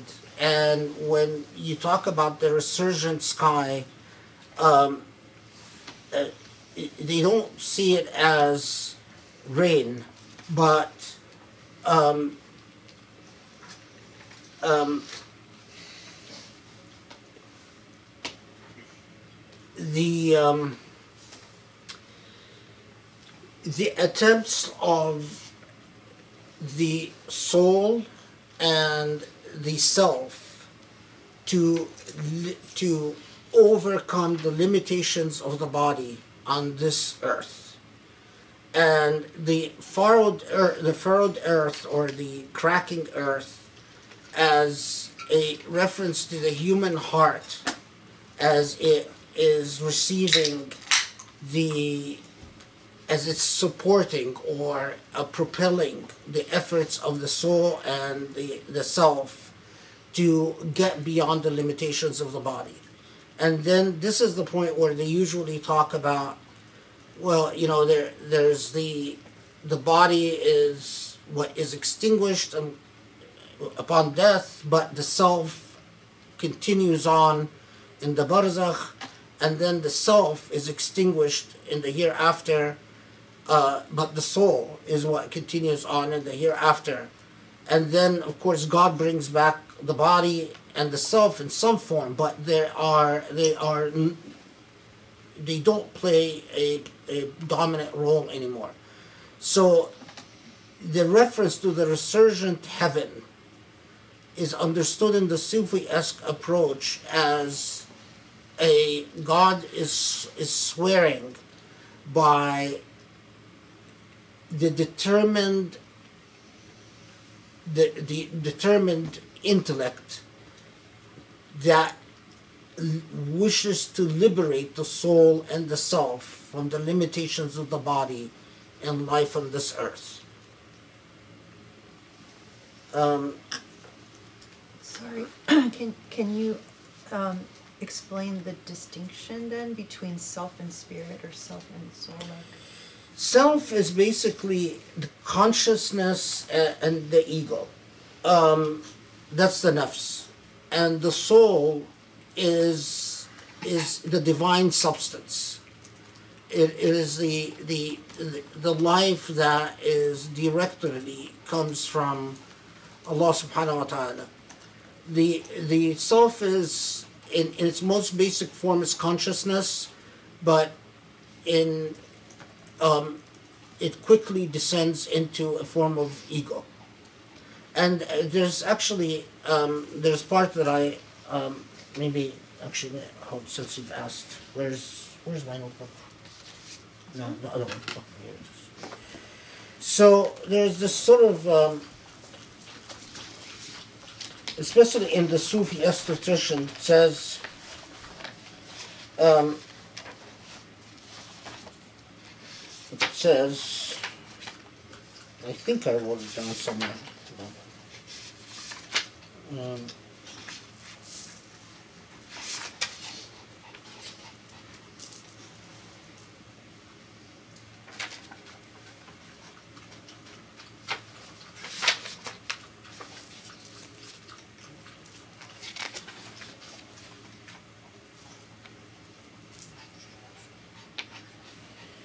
uh, yeah, so, yeah, I, I didn't want to quote, it's somewhere I wrote the idea. So it's basically that, uh, they even say that in the, the self, um, is not the soul and it's not the body. So the self is, is like a, a, a hologrammic, in, in the state of Barzakh, it's a hologrammic thing. So some Sufis even argue that the, the self in the state of barzakh, uh, it is, if your self image is, if, if your self is bad, in the state of barzakh, you are not even necessarily going to be human at all. You might be a demon. Um, um, you might be something completely dark and foul smelling. Um, and if you if you know enough about the paranormal world, that's actually not far off. Uh, evil people, when their souls are stuck somewhere, they emit a smell that like rotten meat, and um, they appear like dark shadows or demonic figures um, while if your if your if your self is clean, you're like a luminous substance. So you appear in the barzakh as a luminous substance. If Allah allows you to appear, that is, uh, you can take human form, but you appear like a holograph. You're not you're not going to have an actual physical form. The soul is is something else. The soul is a secret from God, because it's divine. So Allah says, you know, they ask you about the soul, tell them that the soul is a secret from- God. Only God knows what is the truth about the soul. That's basically the idea. Was If you want, a I- lot more that you held back from us that? Well, what I've held back is um, there, there's a long passage that explains how um, um, the the the self that um, that the life you lead on this earth cons- it actively constructs the self that is struck in the barzakh, and um, and then there are some very scary language about what that self could be if you are not careful. So it's basically in the barzakh you you don't have the divine intervention that allows you to filter the truth of the self through the body because when we have our bodies in the sufi perspective at least you have your body uh, uh, the body filters the truth of the self but but in the following way. So if the if the self is very luminous it will reflect upon the body. People will look at you and they will say this is a beautiful human being. But if your self is very ugly the body could actually filter it and conceal the ugliness of the self unless you have luminous insight. Um, and the body will also conceal the ugliness of the self from you unless you stare uh, very deeply within.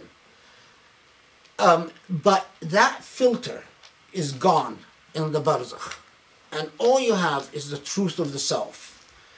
And when you confront the truth of the self in the barzakh, you might be terrified because it might dawn on you, oh my God, I'm heading to hell.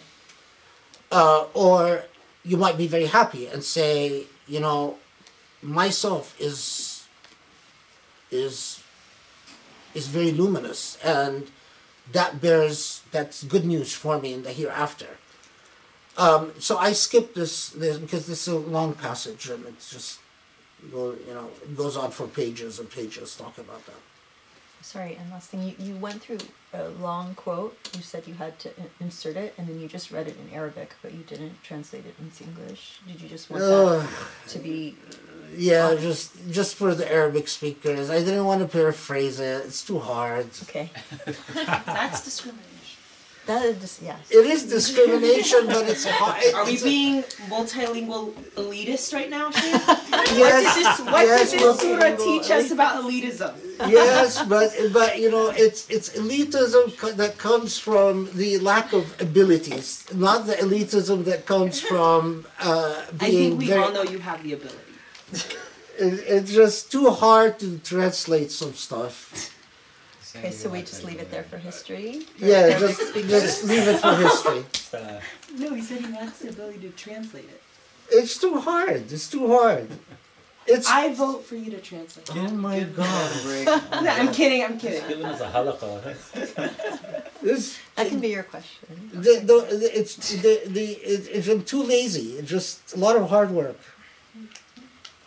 Okay, we'll get one of the students to translate for us after. Yeah, yeah, um, the, you know, people don't know that you're always after me uh, to, to spell out everything. She never lets me get away with anything. You know, that's why I hide what I read from you. you know, that's why I don't tell you. That's why I don't tell you about the good stuff that I read. Because I know you'll never let me get away with it. I have someone has to stand up for the oppressed who don't mm. speak Arabic. Yeah, I know. There's no Okay, The piercing star. exactly. Yeah. Okay, otherwise you're just discriminating. Only the Arabic speakers will be in heaven. That's not fair. Oh, Okay. she's really going. Okay, I've, I've asked enough questions. Maybe I'll ask you later. Okay, anyone else? God, like someone start? save me from her. Can I stay with someone with you guys tonight? We Yeah, have an come additional. over. Canap on me. Oh, cool. She has kanafa. I'm I'm staying with you. Kanafa? Goodbye. Oh my gosh. I have ice cream. Okay. Questions? Anybody? Come on.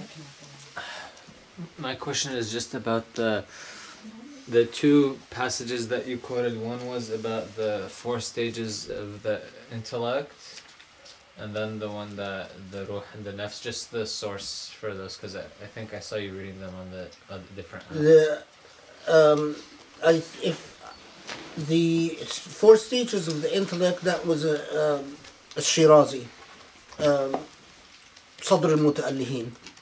Is that Mullah Sadra? Yeah. Yeah. Uh, the uh, other one was what? The passage that Grace is asking about. Mm-hmm. Oh, um, I thought you said Jilani al Khashani. Is Mullah Sadra the Tafsir? He has parts. It's not a full. his his uh, Mullah Sadr's tafsir on uh, Surah Al-Tariq is very long. Um, he really takes off on Surah Al-Tariq. Um, the passage that Grace was asking about that I didn't want to, that's too lazy to, to translate, is That's Rami volunteering to translate that. Oh, there we go. Rami. Yeah, Rami. so uh, uh, Rami can translate if you guys want.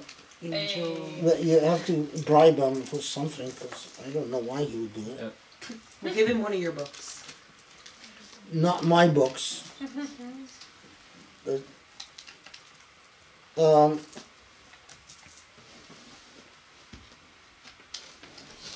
Jilani. That was for verses 11 and 12. السماء ذات الرجاء والأرض ذات الصلاة. Okay, hold on.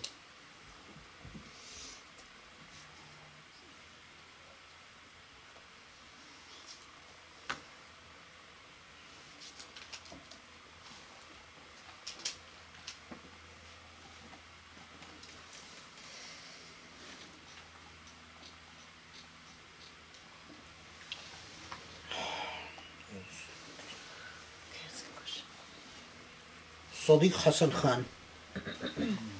Oh, so it's not Jilani? No, Sadiq Hassan Khan.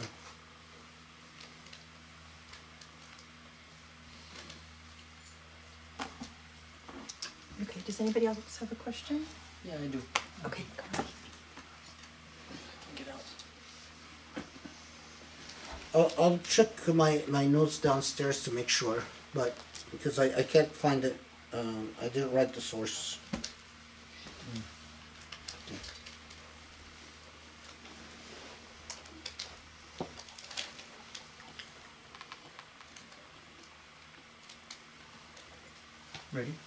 Yeah, sure. Um,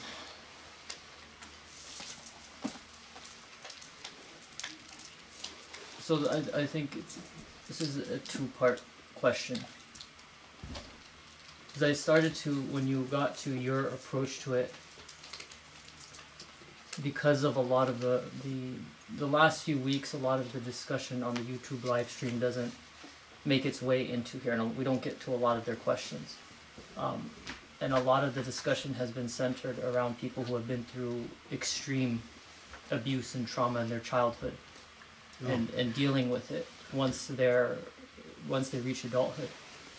So I, I saw I mean you could that same idea of the the the, the, the, the, the piercing star is coming and that you're going to challenge the oppressive regime could be applied to someone who's going through severe abuse. Because you know I, I think that that's a lot of the dynamic is you wonder why how, how could something like this happen to me? And wondering if there if there's hope especially if you're a child who goes through that for a majority of, of, of their childhood and are dealing with the ramifications as an adult. And the second question or the second part of it is what would you tell somebody who who after going through i mean i'm talking about severe abuse is struggling with loving god. Does it like affirmatively does not love god and is is angry because you know of of what they went through. What's the advice that you would give to them? Sorry you, uh, when we talk about severe abuse, uh, are, are we talking about including sexual abuse? yes Yes.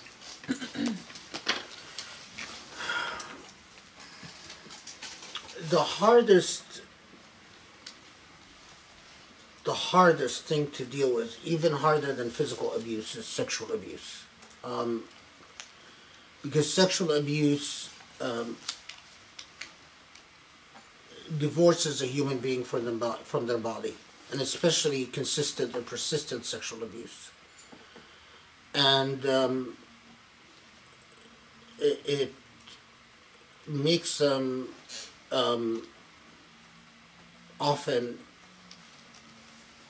um, instead of defiant or was maybe even an, an overreaction of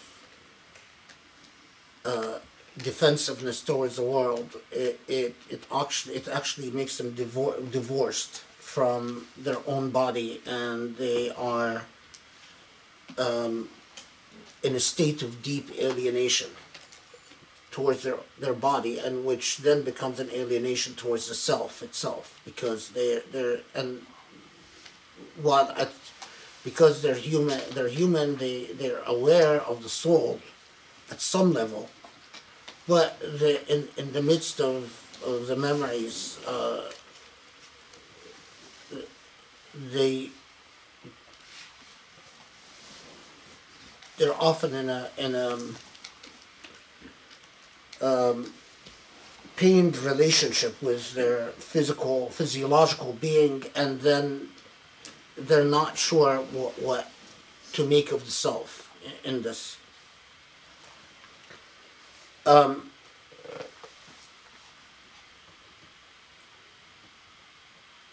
I'm used to have these having these conversations in uh, in private with people that have gone through this because some of what needs to be said is not um, but there there there there are several things. One there's always the question that I always get is this God's will? And is this destined? Um, I think although modern Muslims have become for the most part Qadaris um, I, I think Qadariya is deeply flawed. What does that mean? Uh, be, the belief in, in predestination for most affairs. Uh, not only is this not predestined, I don't believe it's the divine will. Um, I think that certain types of evil, like sexual abuse and uh, is it, a, a demonic will. Um, you know, we get into the questions of whether the divine should always intervene to prevent every evil. But then, if the divine intervenes to prevent every evil, then the very purpose of existence and the possibility of goodness, as in the same way, when you eradicate the possibility of evil, then you also eradicate the possibility of goodness. And there is no way that you can eradicate evil without also eradicate good. Um, because when you flatten the playing field, it's all the same. So, but it is not and I don't agree with the Ash'ariya that Allah that creates the act, uh, like sexual abuse, and then there is the kasb of the act either. Um, I simply don't believe that Allah creates the act, and um, and if you've heard me answer questions about um, well anyway let, let's leave the issue of knowledge aside because that's separate. So one i think is it's to know that um, something that is thoroughly ugly um, god doesn't create qubh. God doesn't create qubh and I think we need to Muslims need to re um, rethink the issue of husn and qubh, of beauty and ugliness. God is beautiful and creates beauty. Period. God doesn't create ugliness. And the, the only possibility of beauty for a and in, I believe the only real possibility of healing for a person in this situation is to turn to God for healing. Because what they need to do is to heal towards their own body and heal towards their own self. And that requires um, divorcing oneself from everything that the demonic world holds.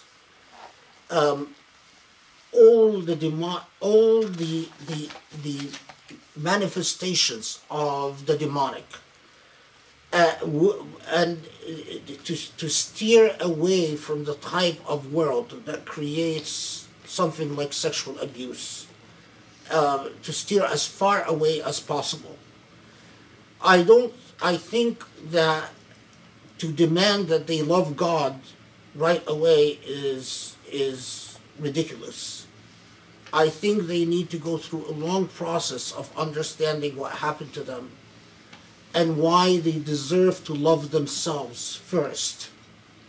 And before they learn to love themselves, they cannot love God.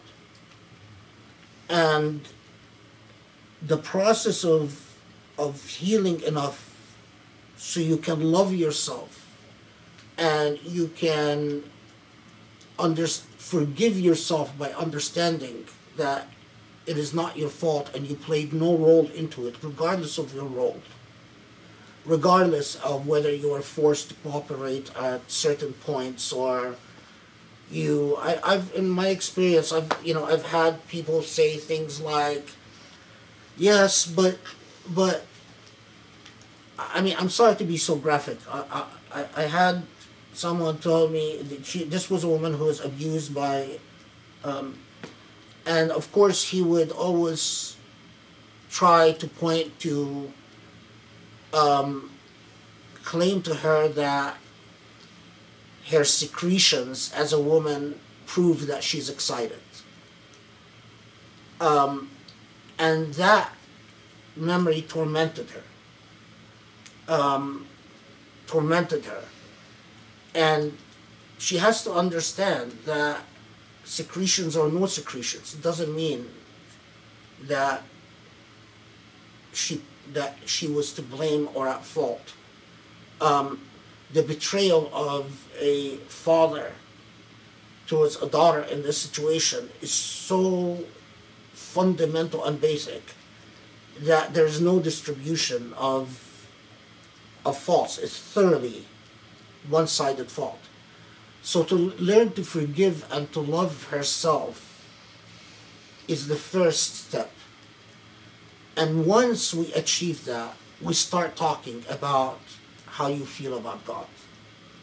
But without achieving that, all these shuyukh that you go to and tell you, oh, just forget and forgive and love God, that, that's nonsense. That's, they, they don't understand they don't understand what it means to to go through that level of agony and that level of pain.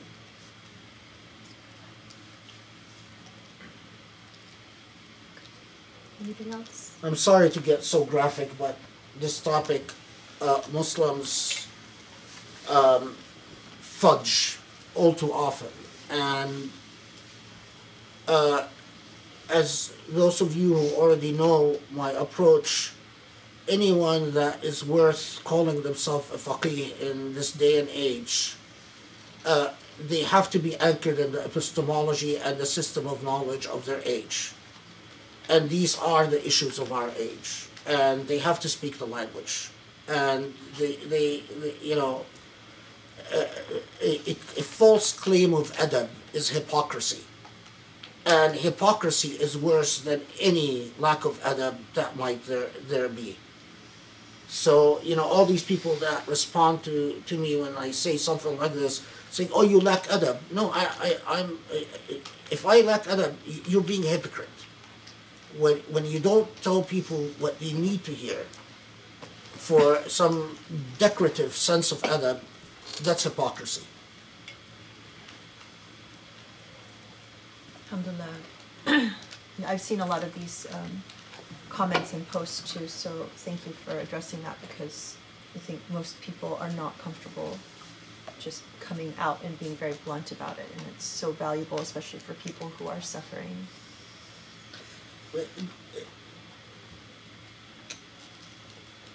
um, you don't get understand that you don't that something like an abuse of a relative or a trusted person to a person that is supposed to especially a person that's supposed to be in their care doesn't occur without the the demonic playing an enormous role. And when I say the demonic, it's not just Satan and um, as Shirazi explains at length, not the context of Surah Tariq, but anything in the human nafs that is that drifts away from the qualities of divinity becomes demonic. It, it is it is like drifting away from light. You you drift into darkness and a deeper and deeper darkness. And um, you know, I, I don't, I, I've seen some very strange things. The, um, you know, uh, uh, uh, um, a cousin who would pray and and and committed abuse. Um, I mean, pray or not pray, be you know talking religion or not talking religion, or it's all it's it's demonic. No one with an with an ounce of divinity in them would do something like that. It's just as simple and straightforward as that. Uh, regardless of what pretense they put on.